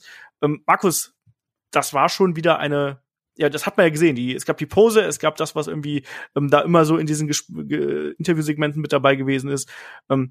Das war schon, ne, eine unterhaltsame Angelegenheit, oder? Naja. Fand's nicht? Ich muss in die Parade fahren. Ich finde, also von der Ausführung war die Promo sehr gut, keine Frage bei diesen drei Leuten, aber ich mag es überhaupt nicht, wenn du in einer landesweiten, weltweiten TV-Sendung diese Promos gegen die lokalen Sportteams hältst. Das macht keinen Sinn. 90% der Zuschauer können damit nichts anfangen und wirkt halt immer fürchterlich gestellt. Das kann man in einer Halle bei einer Hausshow gut machen. Aber was interessiert jetzt jemand, weiß ich nicht, in Kalifornien, was Kurt Angle gegen die Indiana Pacers zu sagen hat zum Beispiel. Ich finde sowas immer wahnsinnig dick aufgetragen. Ja, aber es sorgt natürlich dann für die Reaktion irgendwie vor Ort. Du willst ja eigentlich hier klar machen, dass wer die Guten und wer die Bösen sind und wenn du hier eben die hier Reaktionen ziehen möchtest, dann musst du ja irgendwie nun mal irgendwas nehmen und das geht im Zweifelsfall eben über die Sportteams oder über die Lokalitäten. Ja, und du richtest dich ja auch ans TV-Publikum, an die Millionen. Ja. Und Kurt Angle hat jetzt für die New York Knicks gesprochen, gegen die Pacers. Das heißt, im großen New Yorker Markt, da war plötzlich der Babyface. Touché. Ich lasse einfach mal so stehen. Ich finde es einen interessanten Gesichtspunkt, den ich gar nicht so gesehen habe tatsächlich. Aber eigentlich hast du natürlich recht. Shaggy, wie siehst du das? Ja, aber es geht ja auch um die Reaktion in der Halle. Klar ist es dann wirklich so, dass das im New Yorker Raum kam die Promo sicherlich ganz gut an. Das kann ich mir richtig vorstellen. Aber so in der Halle hat es auf jeden Fall dafür gesorgt, dass die drei ordentlich ausgebuht wurden und ihre Kontrahenten, als die zum Ring kamen, die waren aber sowas von over. Das war auch, also das war wirklich eine großer. Also es wurde richtig laut in der Halle, als die drei kamen. Meine Frage, bevor wir jetzt zum Match kommen, wie steht ihr eigentlich tatsächlich zu Grandmaster Sexy? Weil mit dem konnte ich tatsächlich nie was anfangen. Ja, ich sag mal, nie so ein riesengroßer Freund von ihm gewesen. Aber ich fand, dass er im Tag-Team mit Scotty to Hotty, mit Scott Taylor, hat er für mich eigentlich immer ganz gut funktioniert. Ich mochte die zu damaligen Zeitpunkt auch super gern, weil die irgendwie die haben irgendwie ein gutes Produkt gepasst und ich mochte die Musik vor allem auch. Ja, aber für mich wirkte gerade Grandmaster Sexy eher so, als hätte er sich immer verkleidet. Also das hat einfach irgendwie nicht zu ihm gepasst, fand ich. Ja, aber deswegen ja, das waren ja beides, weil es sind zwei weitere Typen, die versuchen, die auf Hip-Hopper zu machen. Genau, das sehe ich auch so, das war auch das Gimmick und eigentlich der einzige Coole war der Rikishi, meiner Meinung nach. Und das war aber, deswegen hat das auch so funktioniert. Ich fand das tatsächlich auch immer sehr passend, also alle drei zusammen in dem Fall. Ja, auch Scotty Toddy mochte ich, also der Worm, das ist einer meiner Lieblingsmoves überhaupt. Aber den macht der Shaggy heute noch. Den mache ich heute noch, den Wurm. Ja, auch hier das Match, was wir gesehen haben dann zwischen diesen beiden Teams. Sehr, sehr kurz, schnelle Babyface-Phase am Anfang, wo Too Cool und Rikishi hier ihre typischen Aktionen zeigen konnten. Und dann am Ende ist es dann aber doch ein Kurt Angle, der dann hier auf relativ schnelle Art und Weise den Pinfall holt. Und Markus, das ist dieses klassische 50-50-Booking, oder? Beim Pay-Per-View gewinnen noch die einen, bei der Wochenshow gewinnen dann eben die anderen. Ja, ganz genau. Auch das Match war ja, glaube ich, da hat gerade nochmal eine weitere, so eine 5-Second-Pose reingepasst, da war das Match wieder zu Ende. Das war eigentlich auch, jetzt was das Match selber betrifft, sehr wenig. Also es ist nicht so schlimm wie bei WCW, also an diesem Abend zumindest. Da hat man halt in die 3 Minuten noch einen Eingriff und Waffen und so reingepackt. Hier hat man halt ein 3-Minuten-Match an sich gebracht, wo halt am Ende ein Schlag mit dem Titelgürtel ausschlaggebend war. In dem Fall war es Edge, der den Titelgürtel eingesetzt hat. Aber man muss, wenn wir fair sind, muss man sagen, dann waren ja auch diese Matches eigentlich sehr wenig. Die Matches selbst. Das stimmt. Also matchtechnisch, da kam hinterher in der Show, kam zumindest noch ein Match, wo man gesagt hat, gut, das war ein Match, um es mal so auszudrücken. Ja, ja. Aber ansonsten, klar, wrestlerisch waren beide Shows eigentlich überhaupt nichts. Das muss man auch hier ganz klar festlegen. Mir gefällt das, was bei der WWF hier gelaufen ist, gefällt mir tatsächlich ein bisschen besser, weil du wenigstens das Gefühl hast, dass hier eine gewisse Energie irgendwie auch bei den Wrestlern da ist. Und das hat mir eben bei der WCW vollkommen gefehlt, wo ich einfach das Gefühl gehabt habe, das ist alles irgendwie nur so hingehetzt und hingerotzt irgendwo. Ich finde auch tatsächlich bei WWE, auch wenn auch WWE Raw war eine rasant geschnittene Show an sich, aber ich finde trotzdem, du hattest mehr Zeit als Zuschauer, das Gesehene zu verarbeiten. Es war nicht ganz so schnell und nicht ganz so 1 Million Dinge auf einmal. Also das war jetzt mein subjektives Gefühl. Shaggy, wie siehst du das? Ich sehe das auch so ähnlich. Man hat eine Geschichte gehabt bei Raw, die einfach auch durchgezogen war. Das The Rock, ja, die ganzen McMahon-Helmsley-Regime, das ganze McMahon-Helmsley-Regime auseinandernehmen wollte. Das war schon okay. Das fand ich vollkommen in Ordnung. Und zwar war es natürlich auch schnell geschnitten. Das gehörte auch zu der Zeit damals. Aber es war vollkommen okay. Man konnte dem auch besser folgen. Und man wollte dem vor allem auch folgen. Man hat ja auch was hingearbeitet in der Show, wohingegen man bei Nitro nicht das Gefühl hatte, dass man da auf irgendwas hinarbeitet, sondern da einfach immer der gleiche Brei durchgezogen wird, von Mal zu Mal, von Segment zu Segment. Also so kam es mir zumindest so ein bisschen vor. Aber bei Raw, lass uns zurück zu Raw kommen, da kam nämlich erneut eine Limousine an. Ja, dann mach doch mal. Ja, und nein, du hast das vergessen. Entschuldige. Bevor die Limo kam, haben wir doch gesehen, Linda im Business Week Magazin. Große Titelgeschichte. Ah, verdammt. Das finde ich schon insofern relevant, weil WWE hat es ja damals so 2000 geschafft, so im Mainstream anzukommen. Also wenig später ist man auch irgendwann an die Börse gegangen. Also ich finde schon, dass das interessant ist, das zu sehen, dass so ein WWE, so ein Schmuddelkind quasi in der Unternehmenswelt, also Wrestling, Catchen, Sports Entertainment, dass dies zu einer Titelgeschichte im Business Week gebracht hat.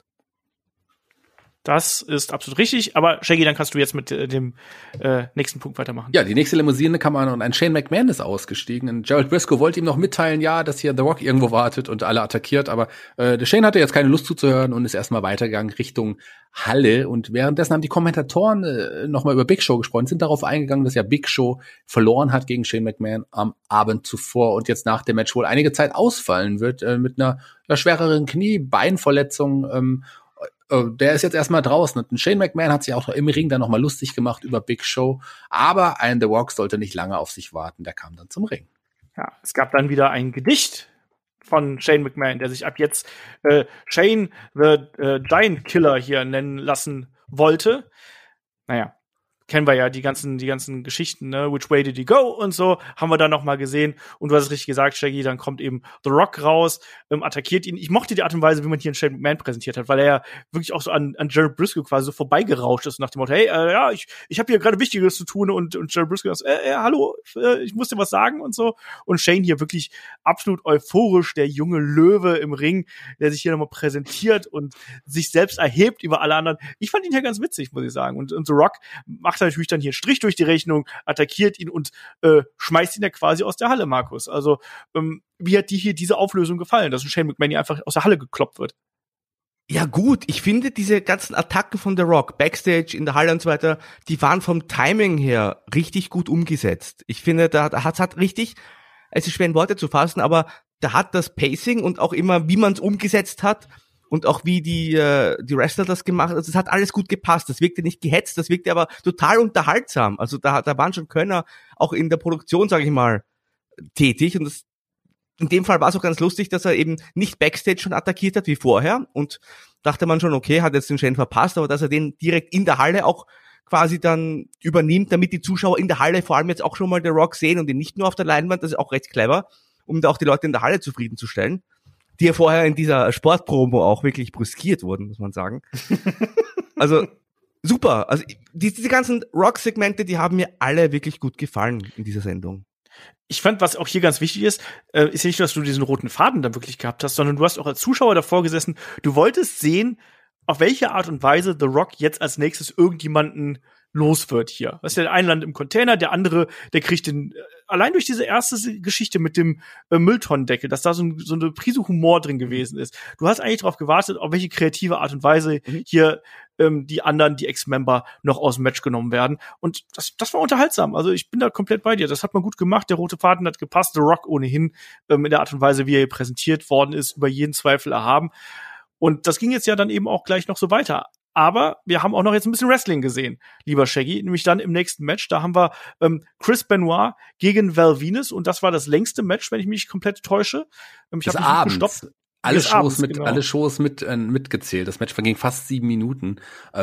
Chris Benoit haben wir ja vor kurzem noch mal bei Match of the Week mal aufgenommen. Das war schon schwierig. Jetzt Benoit noch mal zu sehen war auch, ich habe einfach versucht abzuschalten. Das ist vollkommen okay. Aber Val Venis zu sehen ist auch schwierig nach seinen Äußerungen in den letzten Jahren. Aber das Porno-Gimmick Hello Ladies war natürlich gut. Also kann man sagen, was man will. Benoit zu dem Zeitpunkt heel, ja, und Val Venis da eher auf der Face-Seite zu finden.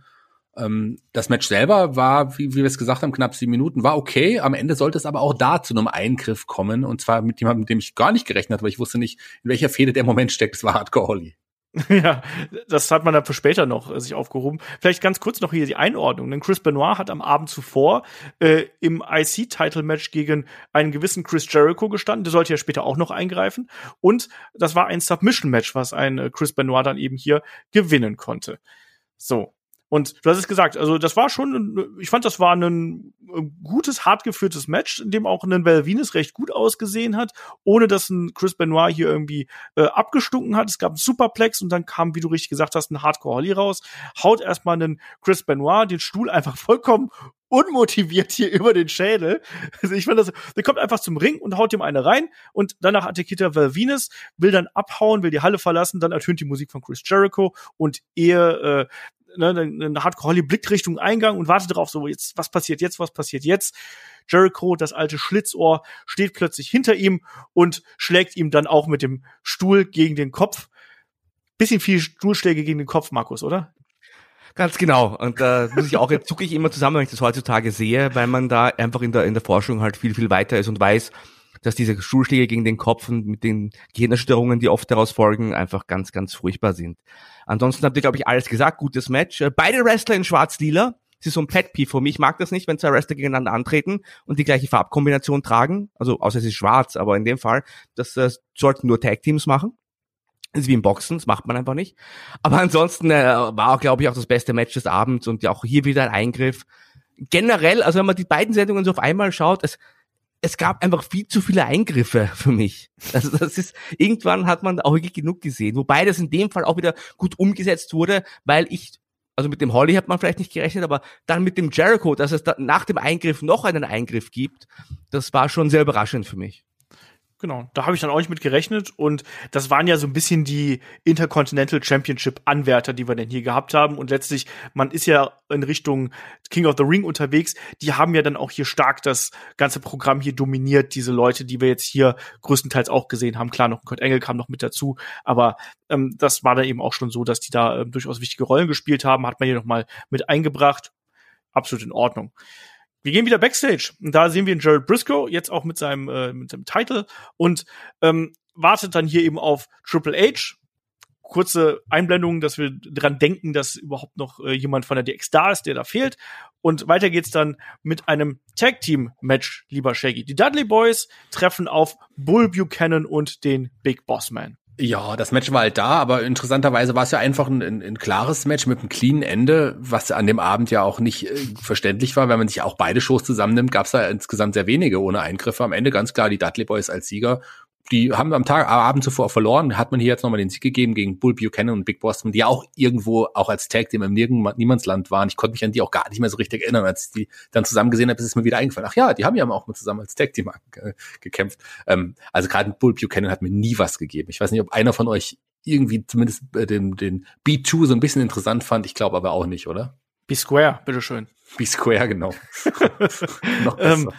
Nee, ich finde, die Rolle, die er hier gehabt hat, war die einzige Rolle, wo ich ihn halbwegs akzeptiert hatte. Als Tag-Team-Partner von Bossman? Ja, ich finde, die beiden haben irgendwie so optisch gut zusammengepasst. Buchanan hatte hier irgendwie so diese etwas agilere Rolle. Der hat ja durchaus so 2, 3 imposante Aktionen dabei gehabt.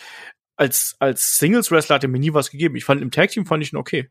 Markus? Also, ja, zumindest mal nicht Steve Blackman. Das möchte ich mal anführen. Was? Steve Blackman ist 1000-mal charismatischer. Das ist natürlich Quatsch. Steve Blackman ist der Mann mit der wenigsten Ausstrahlung, der jemals einen Wrestling-Ring betreten hat auf der ganzen Welt. Aber prinzipiell, also Bull Buchanan, wenn man den immer so sieht, dann denke ich mir immer so, ach, den gab's ja auch. Das ist jetzt so ein Wrestler, den hat man doch heute, also ich weiß nicht, ob es auch so geht, aber eigentlich hat man ja komplett vergessen. So, ja. Von allen Wrestlern, die man so gesehen hat. Also bei mir tatsächlich nicht so, weil er ja auch wirklich so viele Rollen verkörpert hat. Ich Truth Commission an der Seite von John Cena, an der Seite von Stevie Richards. Da waren schon einige Rollen, die er verkörpert hat. Alle vergessen. Ich habe ihn nicht vergessen. Alle vergessen. Aber ich weiß auch nicht, warum ich ihn nicht vergessen habe, weil der ist einfach so der Prototyp für jemanden, den man eigentlich vergessen könnte oder müsste. Aber irgendwie habe ich ihn nicht vergessen. Wen? Wen sprichst du jetzt? Steve Blackman. Ach so, ja. Ein bisschen Liebe für Bull Buchanan, bitte. Na gut. Liebe, das geht jetzt aber zu weit. Ich kenne Mitch Buchanan, der war damals hier in Malibu tätig als Rettungsschwimmer. Der war cool. Ja, der war cool. Machen wir weiter. Wir sind wieder Backstage. Wir sehen wieder einen Jared Briscoe, der immer noch wartet. Und dann. Hat Angst. Jetzt hat er richtig ängstlich schon langsam. Genau, er wird langsam nervös, ne? Wie geht's weiter und so? Und was passiert hier? Und dann gibt es einen weiteren Schnitt. Wir sehen einen Crash Holly, der hier Backstage unterwegs ist, erstmal seine Waage wegwirft und dann zur APA rennt. Super geiles Comedy-Timing. Ich weiß nicht, wie es euch geht, wo er erstmal fast links quasi an dieser Tür, die ja immer für das Büro von der APA aufgestellt worden ist, wo er fast links vorbeigeht, sich dann aber entscheidet, nein, ich klopfe doch erstmal. Und geht dann durch und beklagt sich dann darüber, dass er ja hier für eine Stunde bezahlt hätte und er hat nicht den Service bekommen, den er verdient gehabt hätte. Und er droht dann hier den beiden sogar damit, dass er ihnen eine runterhauen würde und kippt dann ja Bradshaw ein Bier über den Kopf. Ne? Und wird dann auch gefragt, ob er alt genug ist zu trinken und solche Sachen. Und das war dann hier die Kriegserklärung Richtung APA. Erklär bitte nochmal, worum es geht. Er hat für eine Stunde bezahlt und nicht den Service bekommen, den er wollte. Erklär bitte, was APA angeboten hat. Das waren nämlich eine Art Bodyguards zu mieten. Also nicht, dass da jetzt irgendwie ein falscher Eindruck entsteht oder so.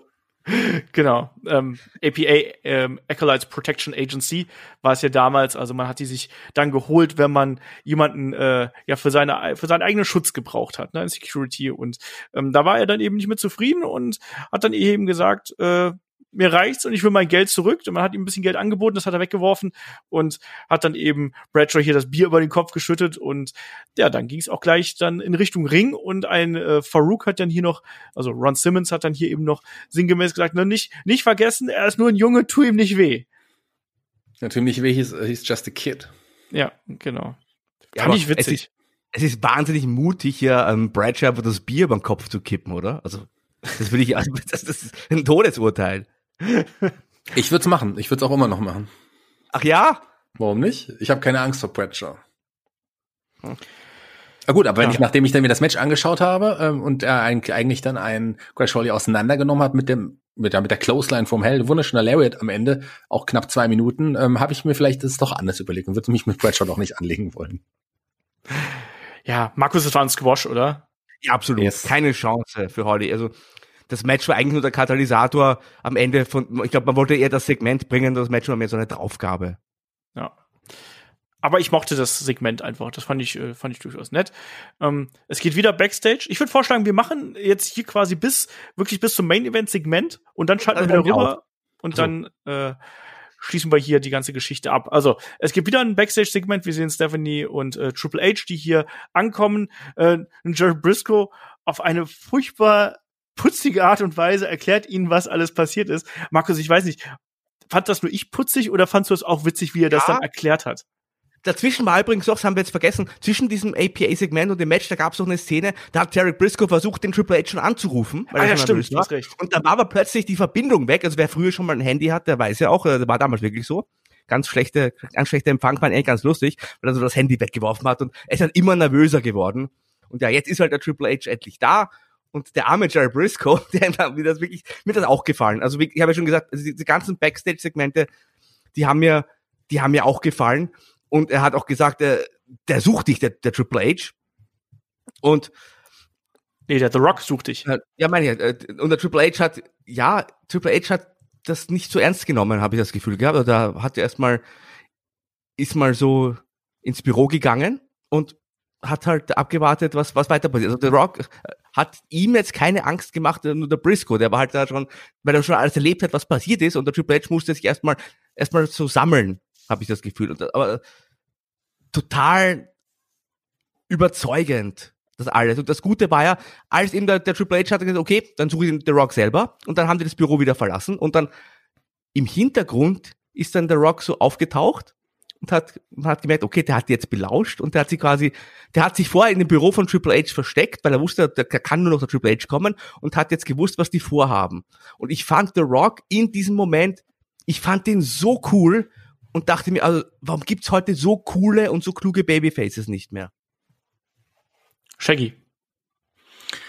Weil die einfach nicht mehr so aufgebaut werden, diese Babyfaces, weil die einfach kein langfristiges Booking mehr gesetzt wird und weil nicht mehr so auf Charakterbildung gesetzt wird. Also das ist ein großes Problem. Und natürlich ist es natürlich nochmal schwierig, einen The Rock nochmal zu wiederholen, weil das ist ja auch ein Jahrhunderttalent. Also den gibt's halt auch nicht nochmal. Aber klar, man könnte trotzdem, es gibt genug Charaktere, die sicherlich auch als Babyfaces überzeugen könnten, die auch große Stars werden würden. Aber die WWE schafft es aktuell nicht, sie richtig aufzubauen. Ich meine jetzt aber nur, warum gibt's keine Stars wie The Rock? Ist schon klar, The Rock ist halt einmalig, aber wie man ihn so dargestellt hat, wie quasi die ganze Heel-Gruppierung ausgetrickst hat, wie smart der war, den einen in der Halle verprügelt, die anderen vor einen Container gesperrt und jetzt im Büro sich versteckt und zugehört. Und also, ich fand das total cool. Und ja, es liegt nicht an den Wrestlern. Ich glaube, da gibt's einige, die auch überzeugende Babyfaces sein könnten und auch eine Liga tragen könnten, wenn man sie denn nur lassen würde. Ja, und entsprechend einsetzen und entsprechend die Geschichten schreiben würde und ja, vielleicht auch hier und da ein bisschen mehr freie Hand lassen würde. Ich glaube, bei The Rock war ja auch immer sehr viel improvisiert. Ne? Wie heiß war ich auf einen Matt Riddle, als er damals ins Hauptroster gekommen ist und wie der dargestellt wurde, also schlimm. Als der Beispiel. Heißt jetzt nur noch Riddle, Shaggy, bitteschön. Ja, das kommt auch noch hinzu.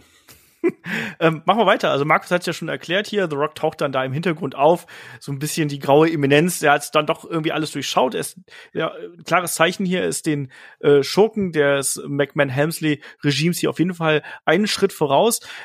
Es gibt einen Rückblick zu Judgment Day nochmal und da eben dann zu den aktuellen Entwicklungen und da dann im Anschluss auch ein Interview nochmal mit Shawn Michaels, der hier gefragt wird, so, ja, warum hast du denn The Rock disqualifiziert und du bist ja verantwortlich dafür, und er hat dann gesagt, ja, ich habe mein Bestes getan, ich habe gesehen, wie der Undertaker für The Rock eingegriffen hat, in dem Augenblick, er ist ja vorher auch attackiert worden, beziehungsweise einer abbekommen und so, und er hat dann erst gesehen, dass der Undertaker hier für The Rock und gegen Triple H eingegriffen hat, deswegen hat er so entschieden, und er ist genervt darüber, dass er hier quasi immer wieder in Frage gestellt wird.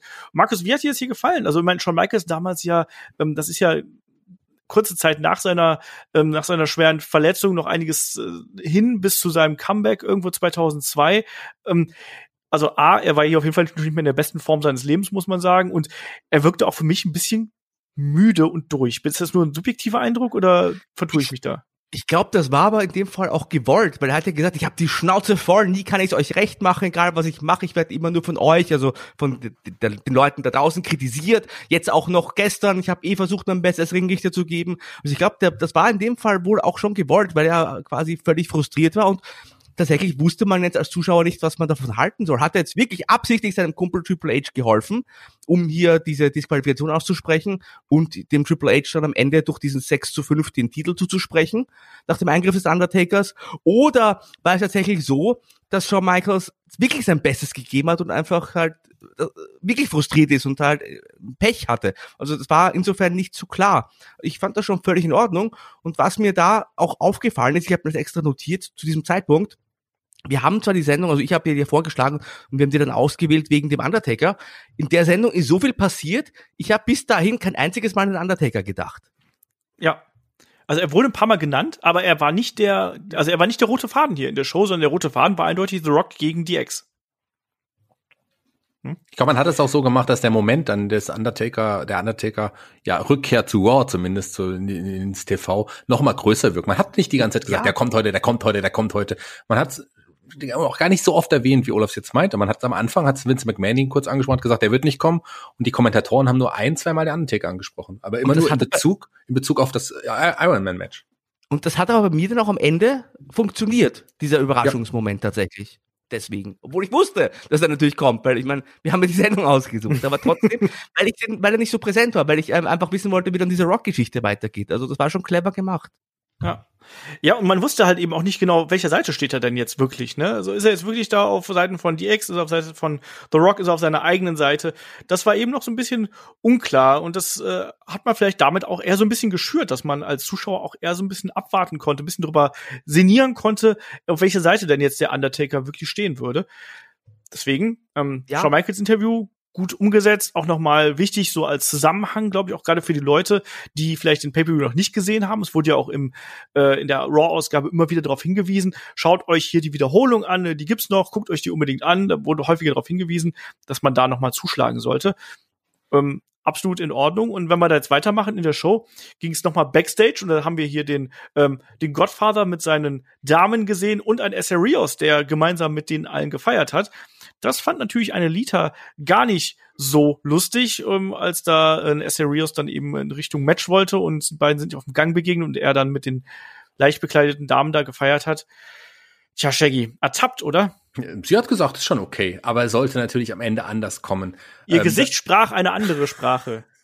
Aber wir wissen ja alle, dass Esserios, also und Lita war ja das war ihr Debüt bei der WWE als Begleitung von Esserios. Konntet ihr euch erinnern, dass das jetzt, das nehme ich jetzt mal vorweg, der Turn von Lita dann war oder zumindest der Bruch der beiden? Ich hätte es nicht mehr sagen können, wann der Bruch der beiden gewesen ist. Ich dachte, man hätte es einfach so still und heimlich gemacht, aber man hat sie ja dann tatsächlich hier in das Match eingreifen lassen. Aber lass uns nochmal, da kommen wir gleich erst dazu, weil am Anfang des Matches passierten ja auch noch was anderes. Malenko und Perry Zeta waren übrigens die Gegner der beiden.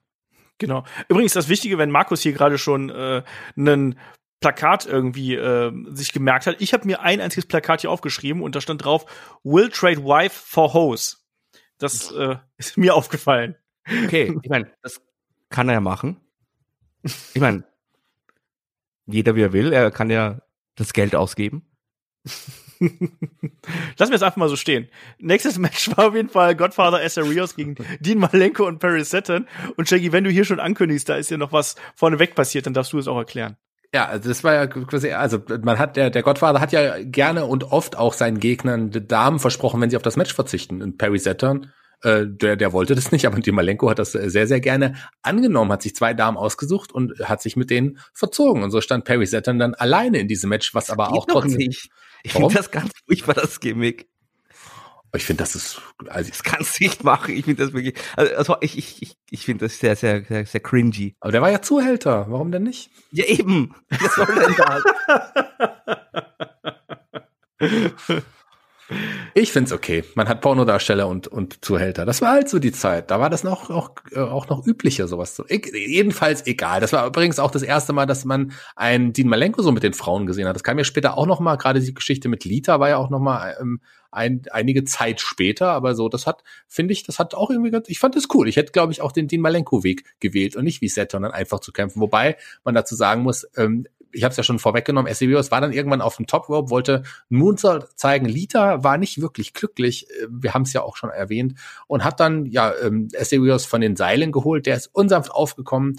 Es gab dann noch den Brainbuster von Perry Saturn und nach knapp noch nicht mal 2 Minuten den Sieg für Saturn, ja, und Dean Malenko wahrscheinlich, oder? Der wird wahrscheinlich als Sieger mitgenannt worden. Und eine Lita hat noch mal kurz geschaut, hat dann die Halle auch verlassen. Das war das Ende und der Split von Esserios und Lita. Die ist ja dann nicht allzu ferner Zukunft an der Seite der Hardys dann schon zu sehen gewesen. Ja, das ist dann die Charakterentwicklung hier gewesen. Hatte nicht Dean Malenko auch mal so eine Sexsucht-Storyline gehabt? Genau, das fing da an. Also das fing auch, glaube ich, hier mit an. Das meinte ich damit. Das ist, ich hab's so ganz dunkel im Hinterkopf, weil solche Storylines merke ich mir normalerweise nicht, aber das war doch dann die Geschichte, wo er dann der Stalker dann auch hinterher von Lita geworden ist, ne? Ja. Ach, ganz gruselig. Ich kann mich da nur an diesen Hotel-Brawl zurückerinnern, wo er dann endlich sein Date bekommen hatte und dann doch ganz schnell, wo sie zu ihm doch gemeint hat, immer noch im Restaurant irgendwie so, vielleicht sollten wir in was Bequemeres schlüpfen, und er direkt so, Rechnung bitte, und dann auf dem Hotelzimmer kriegst du doch deine Lampe am Kopf und dann ist es aus irgendwie. Ich finde aber, Sexsucht ist nichts, worüber man sich lustig machen sollte. Nee, wie alle Süchte. Es geht weiter Richtung Backstage. Wir sehen Triple H, Stephanie und Jared Briscoe, die weiterhin The Rock suchen. Und damit sind wir dann auch hier beim Main-Event-Segment angekommen. Und auch wenn es uns, glaube ich, ein bisschen mehr Spaß macht, Raw zu besprechen, müssen wir hier unserer Chronistenpflicht nachkommen und müssen an der Stelle noch mal zu Nitro rüberschalten. damit wir da den Rest der Show besprechen. Ja, dann mach doch mal bitte.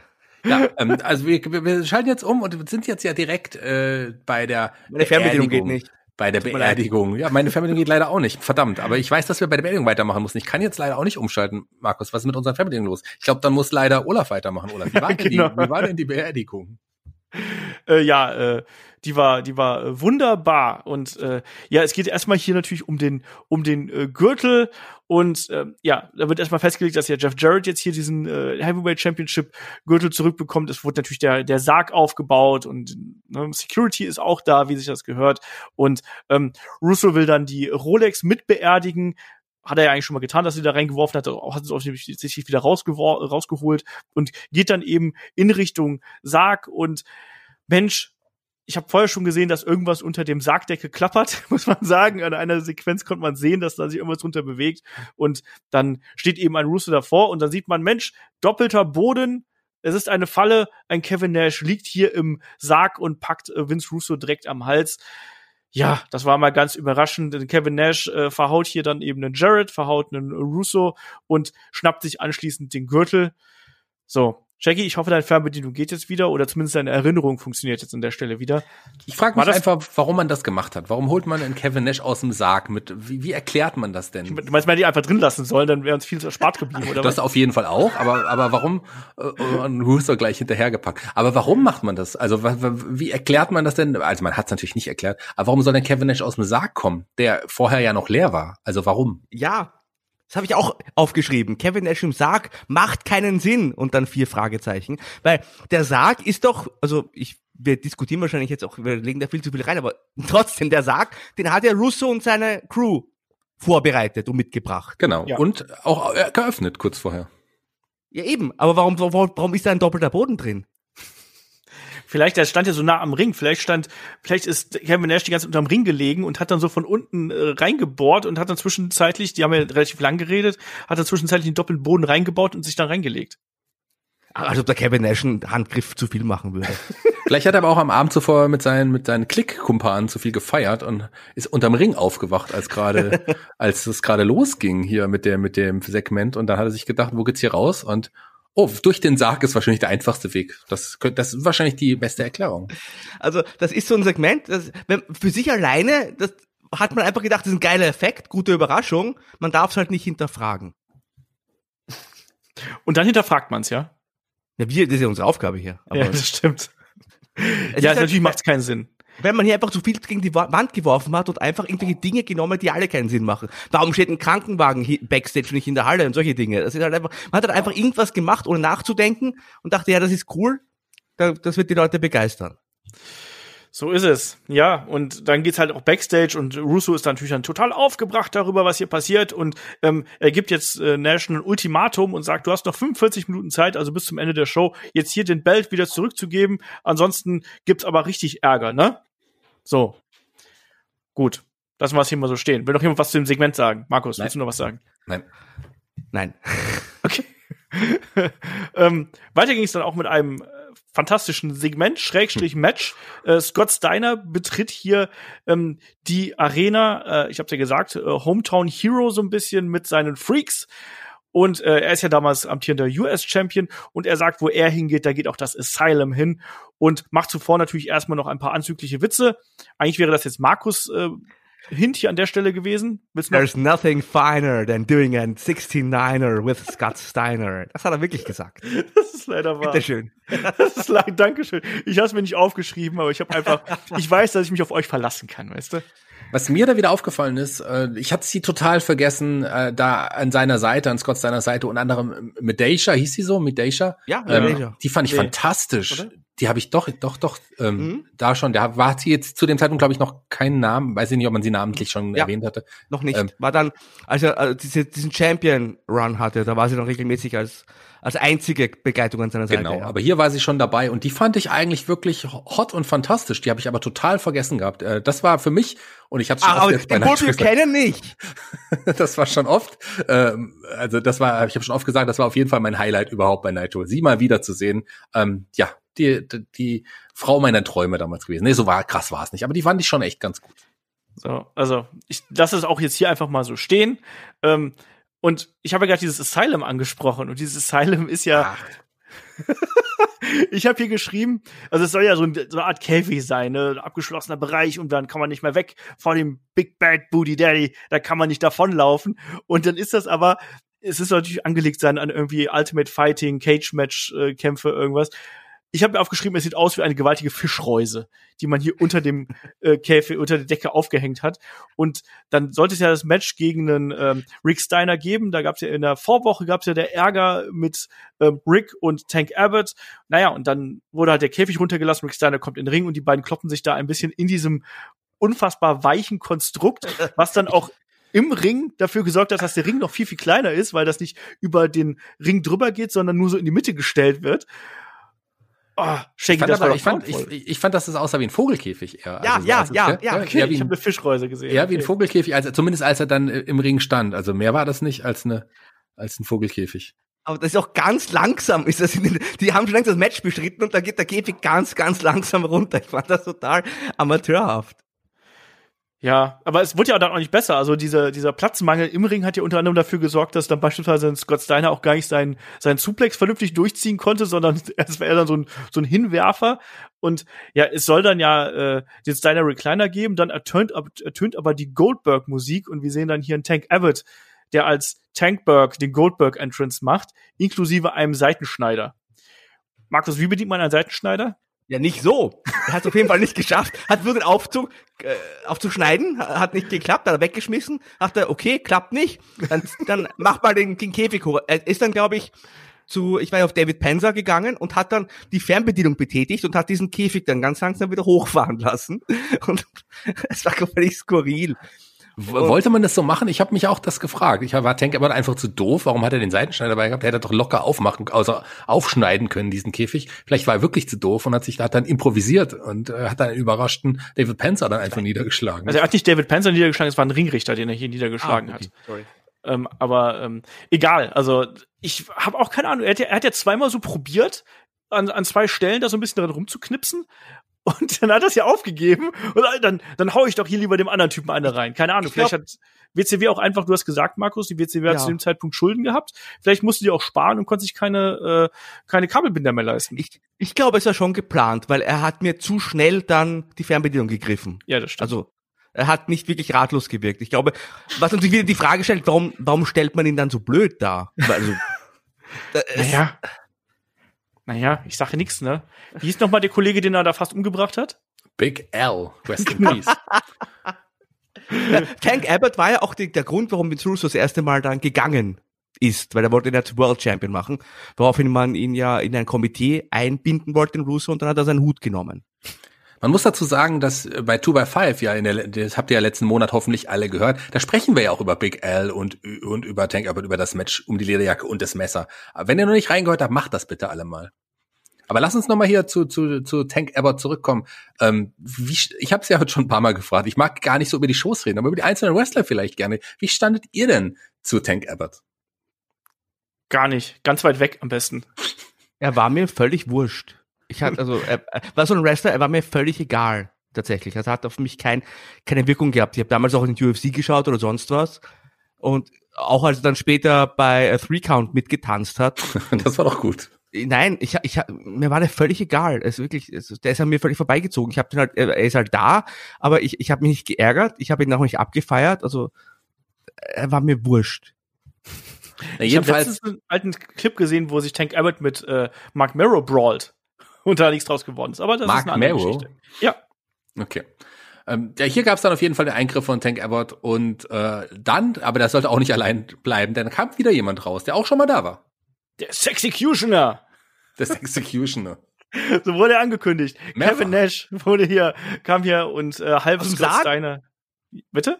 Aus dem Sarg? Nicht ganz. Er hätte sich vielleicht auch unten durch die Ringmatte durchschneiden können, so als weitere Pointe. Nein, aber der Sexecutioner kommt bekanntermaßen nicht aus dem Sarg, sondern er kommt durch den Vorhang.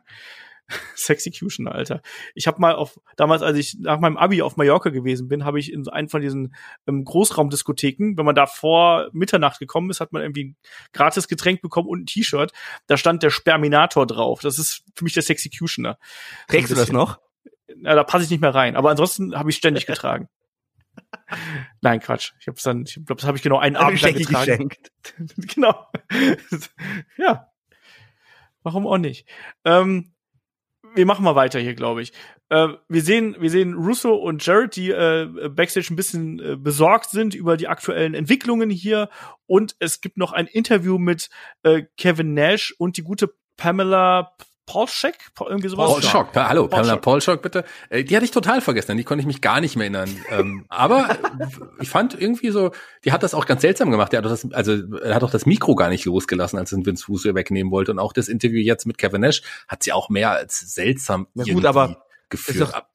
Das ist die erste Regel, die hat uns Roddy Piper schon gesagt. Gib niemals das Mikro aus der Hand, ganz genau. Halte es nur hin. Also ich will ja jetzt sie auch gar nicht kritisieren, weil sie war für mich eine der wenigen Highlights bei Nitro. Ich weiß nicht, ob ich es schon mal gesagt habe. Auf jeden Fall sagt Kevin Nash hier, dass es jetzt heute Abend das Titelmatch geben wird, weil er wird den Titel natürlich jetzt oder den Gürtel nicht einfach so hergeben, sondern heute Abend gibt es noch Nash gegen Jarrett im Main Event und da schalten wir doch alle ein. Danach wird nochmal zu Reed und Terry Taylor Backstage rübergeschaltet, die anscheinend immer noch nicht irgendwie richtig wissen, wo sie hinwollen. Und ja, Shaggy, danach haben wir ein weiteres Match. Chuck Palumbo gegen Diamond Dallas Page. Chuck Palumbo in der Vorwoche noch von Lex Luger attackiert worden im Gym, ist da im Wäschesack abtransportiert worden und hat einen, ich hoffe, es war ein Fitness-Cocktail und nicht irgendwie eine Urinprobe. Erklär mal, was da passiert ist. In der Vorwoche? Nein, sondern was jetzt hier passiert. Jetzt hier der Match. Es sollte ein Match geben gegen Diamond Dallas Page. Und Chuck Palumbo kam zusammen mit Elizabeth und ja, ein Teil der wie hießen sie, B&R Security raus. Habt ihr übrigens euch die Security mal genauer angeschaut? Da waren ein paar Leute, die man kannte, so aus dem Powerplant. Da war unter anderem der Quivi. Ich glaube, Elix Skipper habe ich auf jeden Fall noch gesehen. Ja. Ich glaube, dass ich einen Mike Sanders gesehen habe, war mir aber nicht sicher. Durchaus möglich. Also ich habe Quiwi und Mike und Elix Skipper habe ich auch verortet. Mike Sanders habe ich nicht gesehen. Also die tauchten ja auch dann im späteren Verlauf hier nochmal auf. Aber ja, weiß nicht. Ja, und dann das Match. Das Match vor allem. Das dauerte ja auch nicht wirklich so lange. Ich muss es leider nochmal fragen, weil ich habe Chuck Palumbo, ich fand ihn ja immer, ich habe immer was in dem gesehen. Ich dachte, aus dem könnte wirklich auch ein großer Name werden, weil der hat schon auch einen speziellen Look. Und ich finde gerade seine Gesichtszüge gerade sehr, sehr interessant. Es war natürlich alles weg, spätestens bei Billy und Chuck, wobei ich ihn cool fand. Aber damals habe ich tatsächlich noch mehr in ihm gesehen, als letzten Endes aus ihm wurde. Markus, sehr überrascht, warum? Weil ich in ihm gar nichts gesehen habe. Also, ich fand damals seinen Partner, also als wir die im Tag Team hatten. Nicht den Billy, ich meine, den Billy mag ich natürlich auch, aber da hatten wir doch dieses Powerplant-Tag Team. Sean O'Hare. Mit Sean O'Hare, genau, der leider nicht mehr unter uns. Also ich fand Sean O'Hare immer deutlich charismatischer und deutlich cooler, aber ja. Chuck Palumbo, der sah doch nicht besonders aus, der sah doch aus wie jeder andere auch. Na, der hatte schon mit seinen langen Haaren und ich... Oh, okay. Catcher mit langen Haaren, das ist natürlich... Nee, ich finde, der hatte echt besonderes Gesicht. Ich fand sein Gesicht irgendwie ganz, ganz interessant. So, das hat nicht zu dem... Egal, jedenfalls er als neues Total Package hat sich ja hier mit einem Gegner der vom New Blood angelegt. Diamond Dallas Page sollte aber auch nur, wie wir es gesagt haben, ganz, ganz kurzes Match sein. Diamond Dallas Page war nicht bei The New Blood. Diamond Dallas Page hatte eine Fehde mit dem New Blood. Jack Palumbo ist dem New Blood. Das habe ich doch so gemeint, aber ist doch egal, wie ich es gesagt habe. Aber du hast gesagt, also ich habe so verstanden, dass Diamond Dallas Page bei dem New Blood wäre. Ja, Mike Awesome kam zum Ring. So. Ja. Weiter, Shaggy. Komm, gib Gas. Ja. Ja, und hat eingegriffen und so konnte es tatsächlich Chuck Palumbo schaffen, das Match zu gewinnen mit dem Torture Rack. Ganz wichtig ist natürlich jetzt hier noch zu erwähnen, dass ja vorher noch eine Kimberly Liz hinterrücks mit dem Baseballschläger niedergeschlagen hat und das quasi dann dafür gesorgt hat, dass die Ablenkung da war, dass hier ein Mike Awesome überhaupt zum Ring kommen konnte, dann eben hier mit diesem Gestell zuschlagen konnte und was dann wiederum für den Sieg von Chuck Palumbo hier. War das der Turn von Elizabeth eigentlich, die ja kurz vorher auch noch Chuck Palumbo ihren Go-Off-Fight hatte? Nein, ich glaube nicht. Weil es gab ja doch den Lex Luger, der kam doch dazu, wurde auch attackiert und Liz hatte wahnsinnig viel Mitleid mit Lex Luger. Ja, kann man auch verstehen, dass sie privat auch ein Paar waren. Letztendlich hat sie auch nicht so viel gebracht, aber Luger ist ja dann auch relativ, nicht nur attackiert worden, der ist ja relativ dann auch von Chuck Palumbo, das war dann die Rache, geschlagen worden mit diesem Stab, wie nennt man dieses Gerät? Trainingsstab, Bizepstrainer, was auch immer, ja. Ja, jedenfalls so stark, dass der Lex Luger dann auch abtransportiert werden musste. Yes, genau. Also jede Menge Durcheinander und man sieht dann auch, es ist wirklich ein Durcheinander. Diese Show ist halt wirklich ein absolutes Durcheinander, was wir hier gehabt haben. Und Liz hat ja anscheinend auch gar nicht richtig mitbekommen, dass hier eine Kimberly sie niedergeschlagen hat, weil sie auch so, ja, hier, was ist denn passiert? Sie war ja dann Backstage so ein bisschen verwirrt irgendwo, weil das ja auch hinterrücks gewesen ist. Naja. Aber Markus, die gute Nachricht ist, Ric Flair ist endlich im Ring angekommen und Terry Taylor auch. Ja, und also das war jetzt das große Segment, auf das wir alle gewartet haben. Also, wie soll man das? Also Reed hat eine Promo gehalten, wobei, also Reed ist da und Terry Taylor musste ihm erstmal ins Ohr flüstern, was er zu sagen hat. Ich glaube, er hat gesagt, lauter! Also, bei allem Respekt für Ric Flair, der dann ja auch eine Wrestling-Karriere eingeschlagen hat und leider auch nicht mehr unter uns weilt, aber er hat halt gesagt, David Flair, mein Bruder, komm nach Hause, wir brauchen dich, vor allem unser Vater, der braucht dich, jetzt kommt jetzt hier bald, also unser Vater ist ja krank, also wir haben das ja gesehen, haben wir erklärt und Zusammenbruch und so weiter, bitte komm und kümmere dich und er hat das aber, also er hat das so lustlos vorgetragen, ich fand das ganz, ganz grauenhaft, ich weiß, ein kleiner Junge damals, 12 Jahre alt, aber also ich fand das schon, also ich fand das total krass lustlos. War es ja auch. Also es wird ja dann hinterher noch besser. Shaggy hier gab es ja dann die Konfrontation mit seinem Bruder, der ist ja dann, also David Flair ist ja dann rausgekommen, zusammen mit Daffney und Daffney übrigens ein Highlight bei Nitro, das darf man auf jeden Fall so sagen. Die hat Terry Taylor niedergeschlagen mit gut. Diesem, ne? Also, wollte nur sagen, Terry Taylor kann man immer mal niederschlagen. Stimmt, er hat Terry Taylor niedergeschlagen. Ja, und ein David Flair hat seinen kleinen Bruder in einen Ficker for Leglock gemacht. Ja, Moment. Erstmal hat sein kleiner 12-jähriger Bruder ihn hier im Double-Leg Pickup Slam gehabt, ja, und danach in den Headlock genommen. Okay, das wollte ich nicht erwähnen. So, und im Endeffekt hat sich David Flair die Oberhand durch einen Cheapshot hier gesichert gegen seinen 12-jährigen Bruder. Und danach gab es den Finger vor, den Reed überhaupt nicht verkauft hat. Ja. Das Erste, was Reed gemacht hat, übrigens, ist sein T-Shirt zurechtzupfeln, weil klar, wenn du im Finger vor Leglock bist, willst du ja auch nicht, dass dein kleines dickes Bäuchlein rausguckt. Ja, frag mal Goldbergs Sohn. Ja, ganz genau. Aber ich weiß nicht, ob ihm das peinlich war oder ob der keinen Bock hatte, aber also ich fand das wirklich ganz schlimm. So diesen, also der hat ja noch weniger als Bock als Sting und das sagt einiges aus im Jahr 2000. Also es war ein ganz, ganz merkwürdiges Segment hier. Klar, man will ja dann hier das Match zwischen David und Ric Flair irgendwie Vater gegen Sohn hier aufbauen. Aber ein David Flair sah doch hier aus wie der letzte Depp. Der ist hier von 12-Jährigen verprügelt worden im Endeffekt. Ne, und ist im Headlock gelandet und hat nur deswegen dann irgendwie seinen kleinen Bruder noch irgendwie da am Boden halten können, weil ihm danach die Nüsse gehauen hat. Also es ist ja schlimmste Schulhoftaktiken hier. Naja, es wurde aber auch nicht besser eigentlich bei Nitro, weil danach kam ein Vampiro raus. Ich habe mir gedacht, Vampiro? Krass. Und dann kam ein Hulk Hogan raus. Und da habe ich mir gedacht, krass, Vampiro hat mal gegen Hulk Hogan gekämpft. Im TV-Match, kann ich mich auch nicht mehr dran erinnern.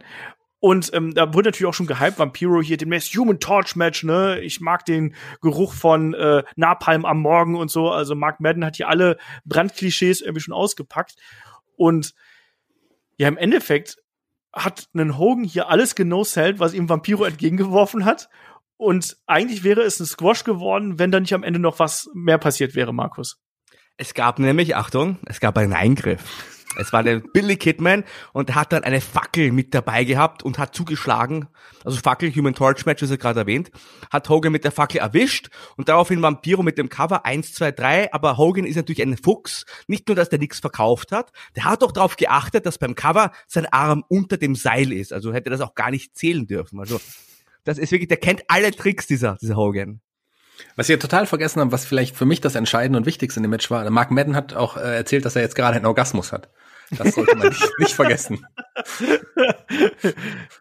Ich sag mal so, wenigstens hatte einer Spaß am Kampf.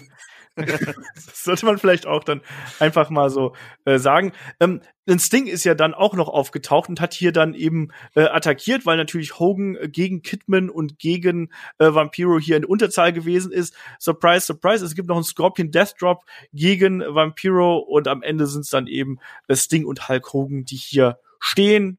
Und ein Vampiro kassiert hier auch nochmal Schläge mit dem Gürtel und allem drum und dran. Also, wenn man hier versucht hat, junge Talente in irgendeiner Art und Weise gut darzustellen.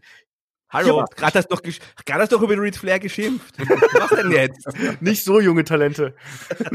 Also erstmal ganz ernsthaft, Leute. Wie können wir eigentlich auf das aktuelle WWE-Produkt schimpfen, wenn wir das hier sehen? Also. Oh, hast du es aber im Series gesehen? Ja. Okay. Naja, das war nicht so schlimm wie das hier auf jeden Fall. Nee, das war auch nicht gut. Das war egal. Aber das hier ist einfach schlimm. Da hat er recht. Aber pro schlimm. Wir haben noch ein weiteres Carwash-Segment hier. Ja, weil das natürlich war das Beste. Das war lustig, ja. Oh Gott. Ja, doch. Okay, wer will's von euch erzählen? Ich fand's grauenvoll. Shaggy. Nee, Markus darf's erzählen, weil ich mache jetzt den Mark Madden.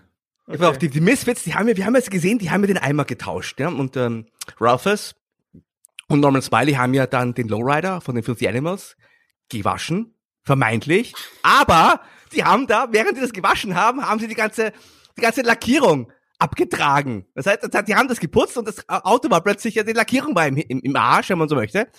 Und ich fand das durchaus lustig, muss ich ganz ehrlich sagen, wie das da umgesetzt wurde. Ich schäme mich aber auch ein bisschen dafür.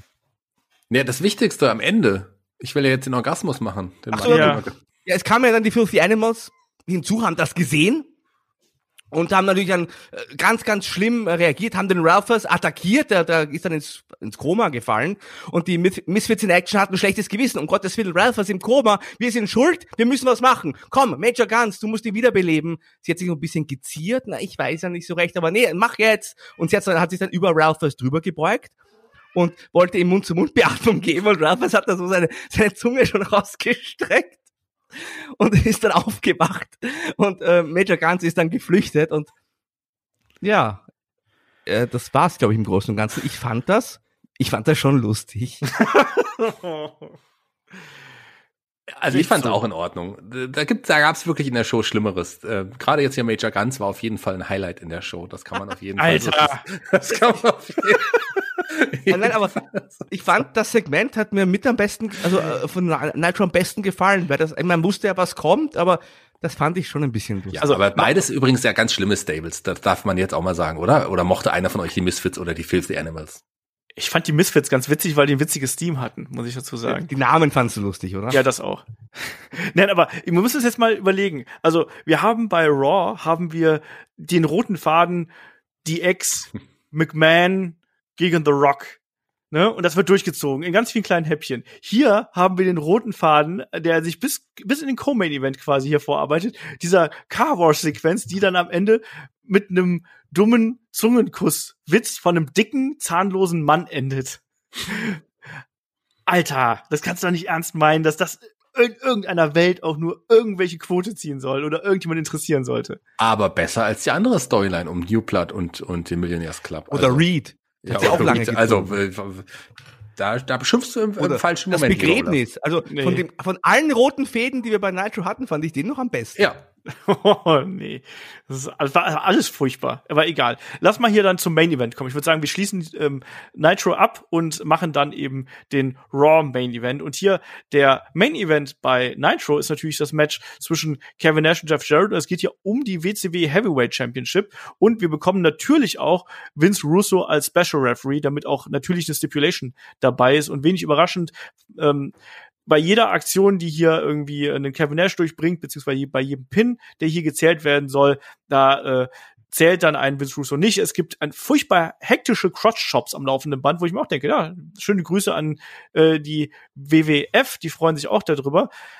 Auch ein furchtbar hektisches Match, einen Kevin Nash, der unter anderem einen Chairshot an den Kopf überhaupt nicht verkauft und danach direkt wieder aufsteht. Und Markus, erst als dann Russo hier einem Kevin Nash Pfefferspray nach einiger Zeit in die Augen sprüht. Da geht's dann so richtig los. Ganz genau. Es gab einen Eingriff. Dann, das Scott Steiner war da, wollte helfen. Wurde aber dann von der R&B-Security quasi in Schach gehalten. Die hat dann den Scott Steiner mit dem Ringseil, am Ringseil mit Handschellen gefesselt. Nash hat sich dann draußen geprügelt mit Vince Russo. Und das war jetzt die Schlüsselszene bei dieser Sendung. Also, Prügelei draußen, Nash kommt zurück. Natürlich, Vince Russo ist ja kein Gegner für Kevin Nash. Hat ihn Außerhalb des Rings in der Eingangsrampe nimmt er ihn quasi in Position für die Powerbomb, das Jackknife, bleibt ein bisschen stehen, wartet auf irgendwas und plötzlich kommt von oben, schießt von oben ein Schwall aus Blut von der Decke und direkt neben Kevin Nash. Und Vince Russo und Kevin Nash bleibt erstmal stehen, macht dann 2 Schritte zurück, damit er irgendwie in dieser Blutlache am Boden landet und ausrutscht. Und das war so lustig und so peinlich. Ich kann es in Worte schwer fassen, es müsst ihr euch anschauen tatsächlich. Also, es hat so perfekt in diese Sendung gepasst, finde ich. Es war also der perfekte Schlusspunkt. Also am Ende gab es dann auch noch einen Gitarrenschlag von Jeff Jarrett und tatsächlich das Cover 1, 2, 3. Jeff Jarrett ist Champion, aber diese Schlüsselszene, als dieses Blut von der Decke herunterrasselt und genau neben Kevin Nash, und dann da kann man doch eine Markierung machen, wie auch immer, also genau neben Kevin Nash aufkommt und der dann eben sich erstmal orientieren muss. Das war so unglaublich, das war wahnsinnig. Es war noch lustiger als hier die Autowaschszene. Ich habe mich wirklich, ich habe sehr laut gelacht. Also das geht mir auch, da muss ich ganz kurz einhaken, das geht mir ganz genauso. Das hat, glaube ich, auch für die Sendung so ein bisschen entschädigt, weil das war so unglaublich lustiger Moment. Ich konnte auch nicht mehr bei mir halten. Ich musste so laut lachen wie selten, weil ich damit auch jetzt, ich habe erstmal daran nicht gedacht und dann im ersten Augenblick war ich erstmal ganz kurz erschrocken. Ich dachte, was? Und dann musste ich so lachen. Also das war ein geiler Moment. Das war, und jetzt nehme ich es vorweg, das eigentliche Highlight. Aber das ist halt WCW 2000, oder? So typisch. Ja. Ja, natürlich. Man hat sich da irgendwas ausgedacht, aber auch dieses New Blood Bath, was es dann da irgendwie geben sollte. Ich liebte halt diesen Moment, wo du merkst, dass beide das realisieren, so, scheiße, wir stehen falsch. Und dann wackeln die beiden ja so, Russo mit dem Kopf zwischen den Beinen von Nash, wackeln dann beide so ein bisschen nach hinten, damit sie wenigstens ein bisschen was abbekommen. Und auch dann diese Schlusssequenz, wo dann Jarrett ja dann, wie gesagt, mit der Gitarre zuschlägt und dann muss ja Russo quasi in diesen Pool aus Blut hier, anzählen und alle sind voll und was dann diesen Triumph eines Jeff Jarrett, der voll mit Kunstblut ist von oben bis unten und dann gibt's noch hier die salbungsvollen Worte irgendwie von Russo und Bischoff, Alter.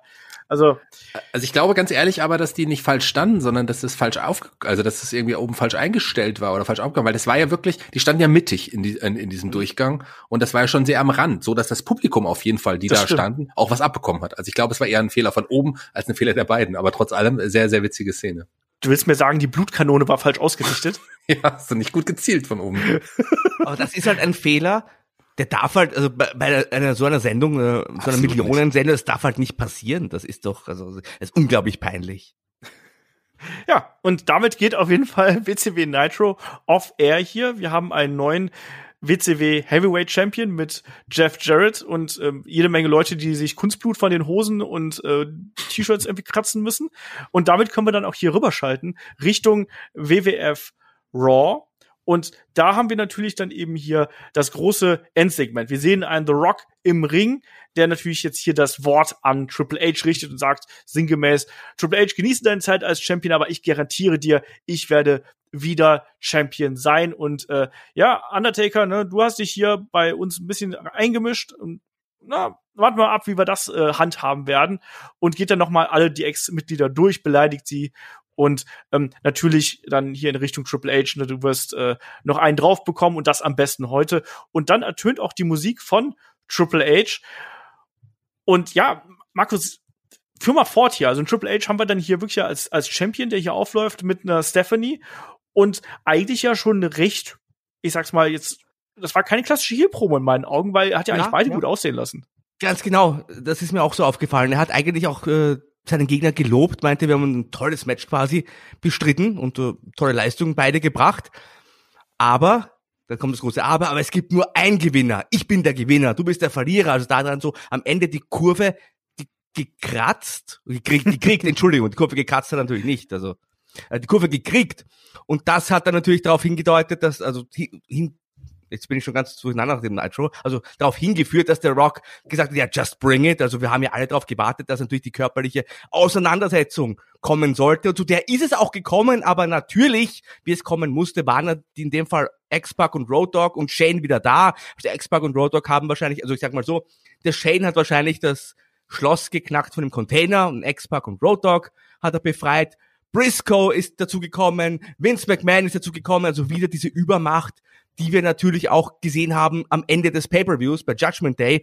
In dem Fall kam sogar noch die Eisentreppe zum Griff, Einsatz, ich bin ja wirklich völlig durch den Wind, die Eisentreppe zum Einsatz, und Triple H wollte ja ein Pedigree auf die Eisentreppe zeigen, und dann war es plötzlich soweit, wir haben den Kinderchor gehört, den wir auch bei Judgment Day gehört haben. Ich habe es mir noch aufgeschrieben. Die Kinder haben gesagt, as I lay me down to sleep, I pray my soul is mine to keep and never step outside this bed into all the evil, now back from the dead, he's here. Und dann kam er, The Undertaker, auf dem Motorrad. Leider die Musik von Kid Rock wurde ersetzt durch die spätere WWE-Musik von Jim Johnson, aber auf jeden Fall kam er da, reingefahren in die Halle. Dadurch, dass die Musik fehlte, fehlen uns halt ein bisschen die Lautstärke der Zuschauerreaktionen. Ja. Ich glaube, die waren aber auf jeden Fall da. Und wie er reinkam, das war wahnsinnig toll umgesetzt, finde ich. Da kam da quasi so aus dem Licht der schwarze Schatten auf dem Motorrad. Ich fand das, also das war hervorragend umgesetzt. Also man kann sich das Original noch auf YouTube anschauen und anhören vor allem auch. Und da ist es eben wirklich so, dass dann ja wirklich diese Glockenschläge kommen und dann irgendwann setzt dieses I am American Badass von Kid Rock ein und du merkst, dass die Leute halt ausrasten und die rasten halt so laut aus, dass du das Theme eigentlich kaum noch hörst und erst als die Zuschauer wieder so ein bisschen abebben, verstehst du erst die Lyrics, die da kommen, und das ist so ein geiler Moment, der kommt auf dem Network nicht so gut rüber, muss man leider sagen, ne? Und was ist gesagt, so von der Bildinszenierung auch total cool und stilvoll irgendwie hier umgesetzt. Ein Undertaker wirkt hier wirklich wieder Badass, wie wir schon mal gesagt haben, und ja, dann er fährt ja nicht direkt zum Ring, sondern er lässt ja erstmal oben das Motorrad stehen, die Ex steht unten an der Rampe und so, der Undertaker, ne, Panik, und dann stapft er ja so ein bisschen die Rampe runter und fertigt ja einmal die gesamte DX ab. Und Shaggy, jetzt bin ich mal gespannt, hast du es auch so gedeutet, dass er schlägt dann ja auch einen Vince McMahon nieder und zerrt dann ja so auf die Mitte der Rampe. Genau. Wollte er Vince überfahren? Ich glaube, das haben die Kommentatoren ja auch angedeutet. Er ist ja zurück dann zu seiner Harley, und Vince McMahon lag ja dann noch und wurde dann noch ganz kurz vor knapp weggezogen von seinen Mannen, und ein Undertaker ist aber nochmal um den Ring hergefahren mit seinem Motorrad und hat nochmal gezeigt, hier, das ist mein Ring. Einmal rumgefahren und dann wieder zurück, es gab nochmal den Blick und dann war er weg. Und im Ring ging es aber weiter.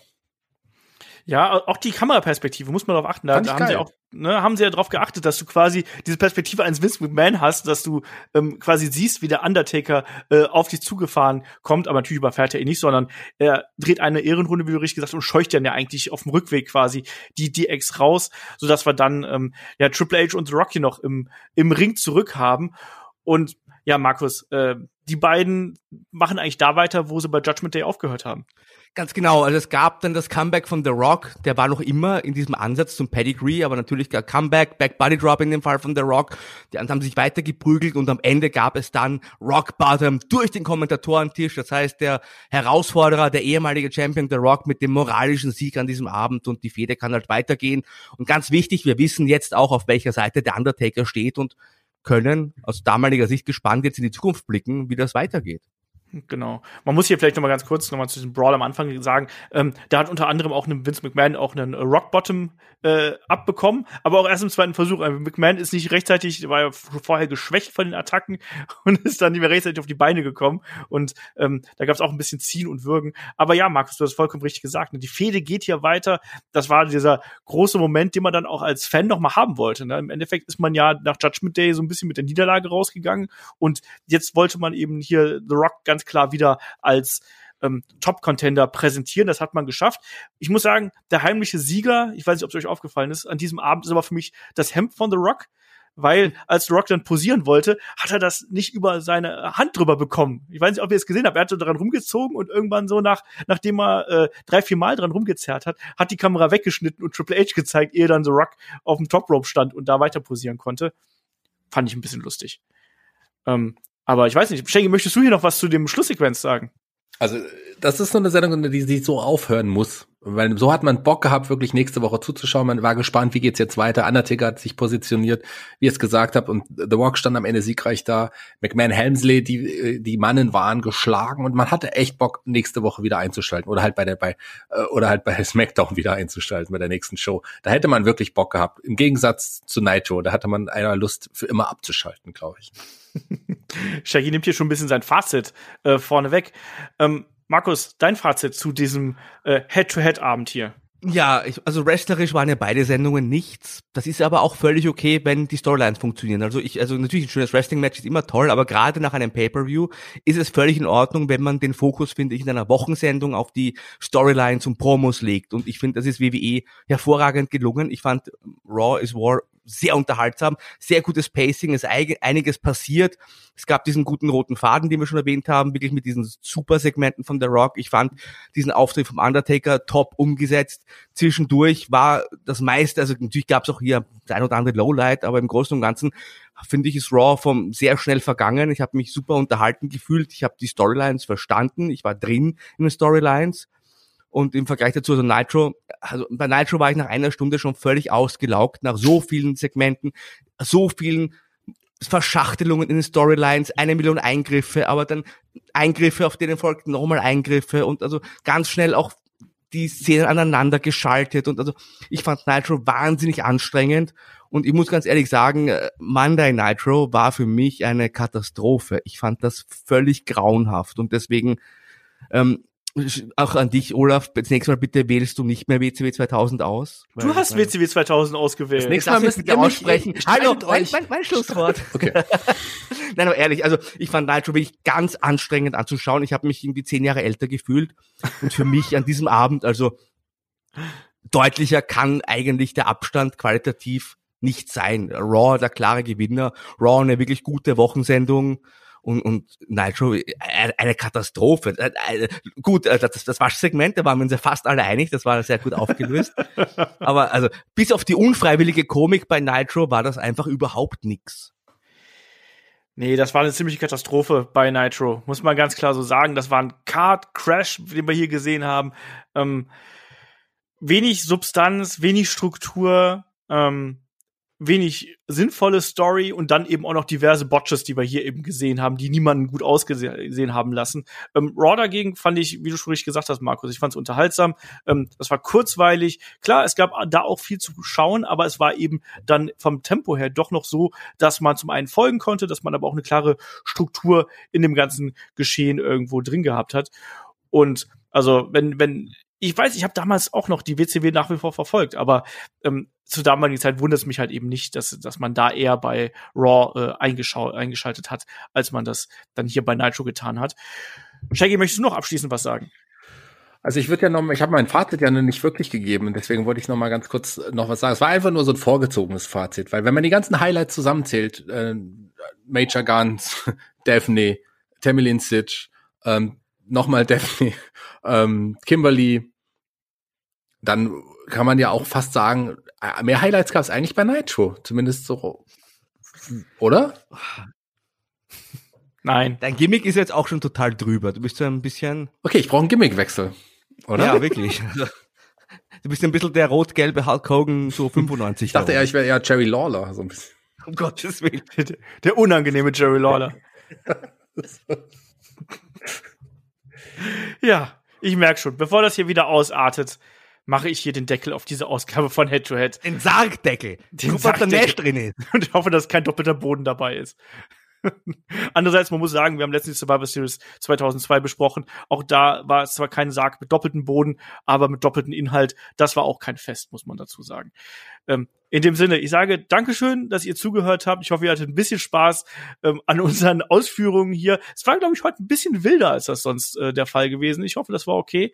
Und ansonsten vor allem auch hier in Richtung Markus und Shaggy. Ne? Dankeschön, dass ihr dabei gewesen seid und mir hier die Stange gehalten habt, um auch hier noch einen passenden Gag zu dieser Zeit zu bringen. Habe ich nicht verstanden. In dem Sinne, Dankeschön, bis zum nächsten Mal. Macht's gut. Tschüss.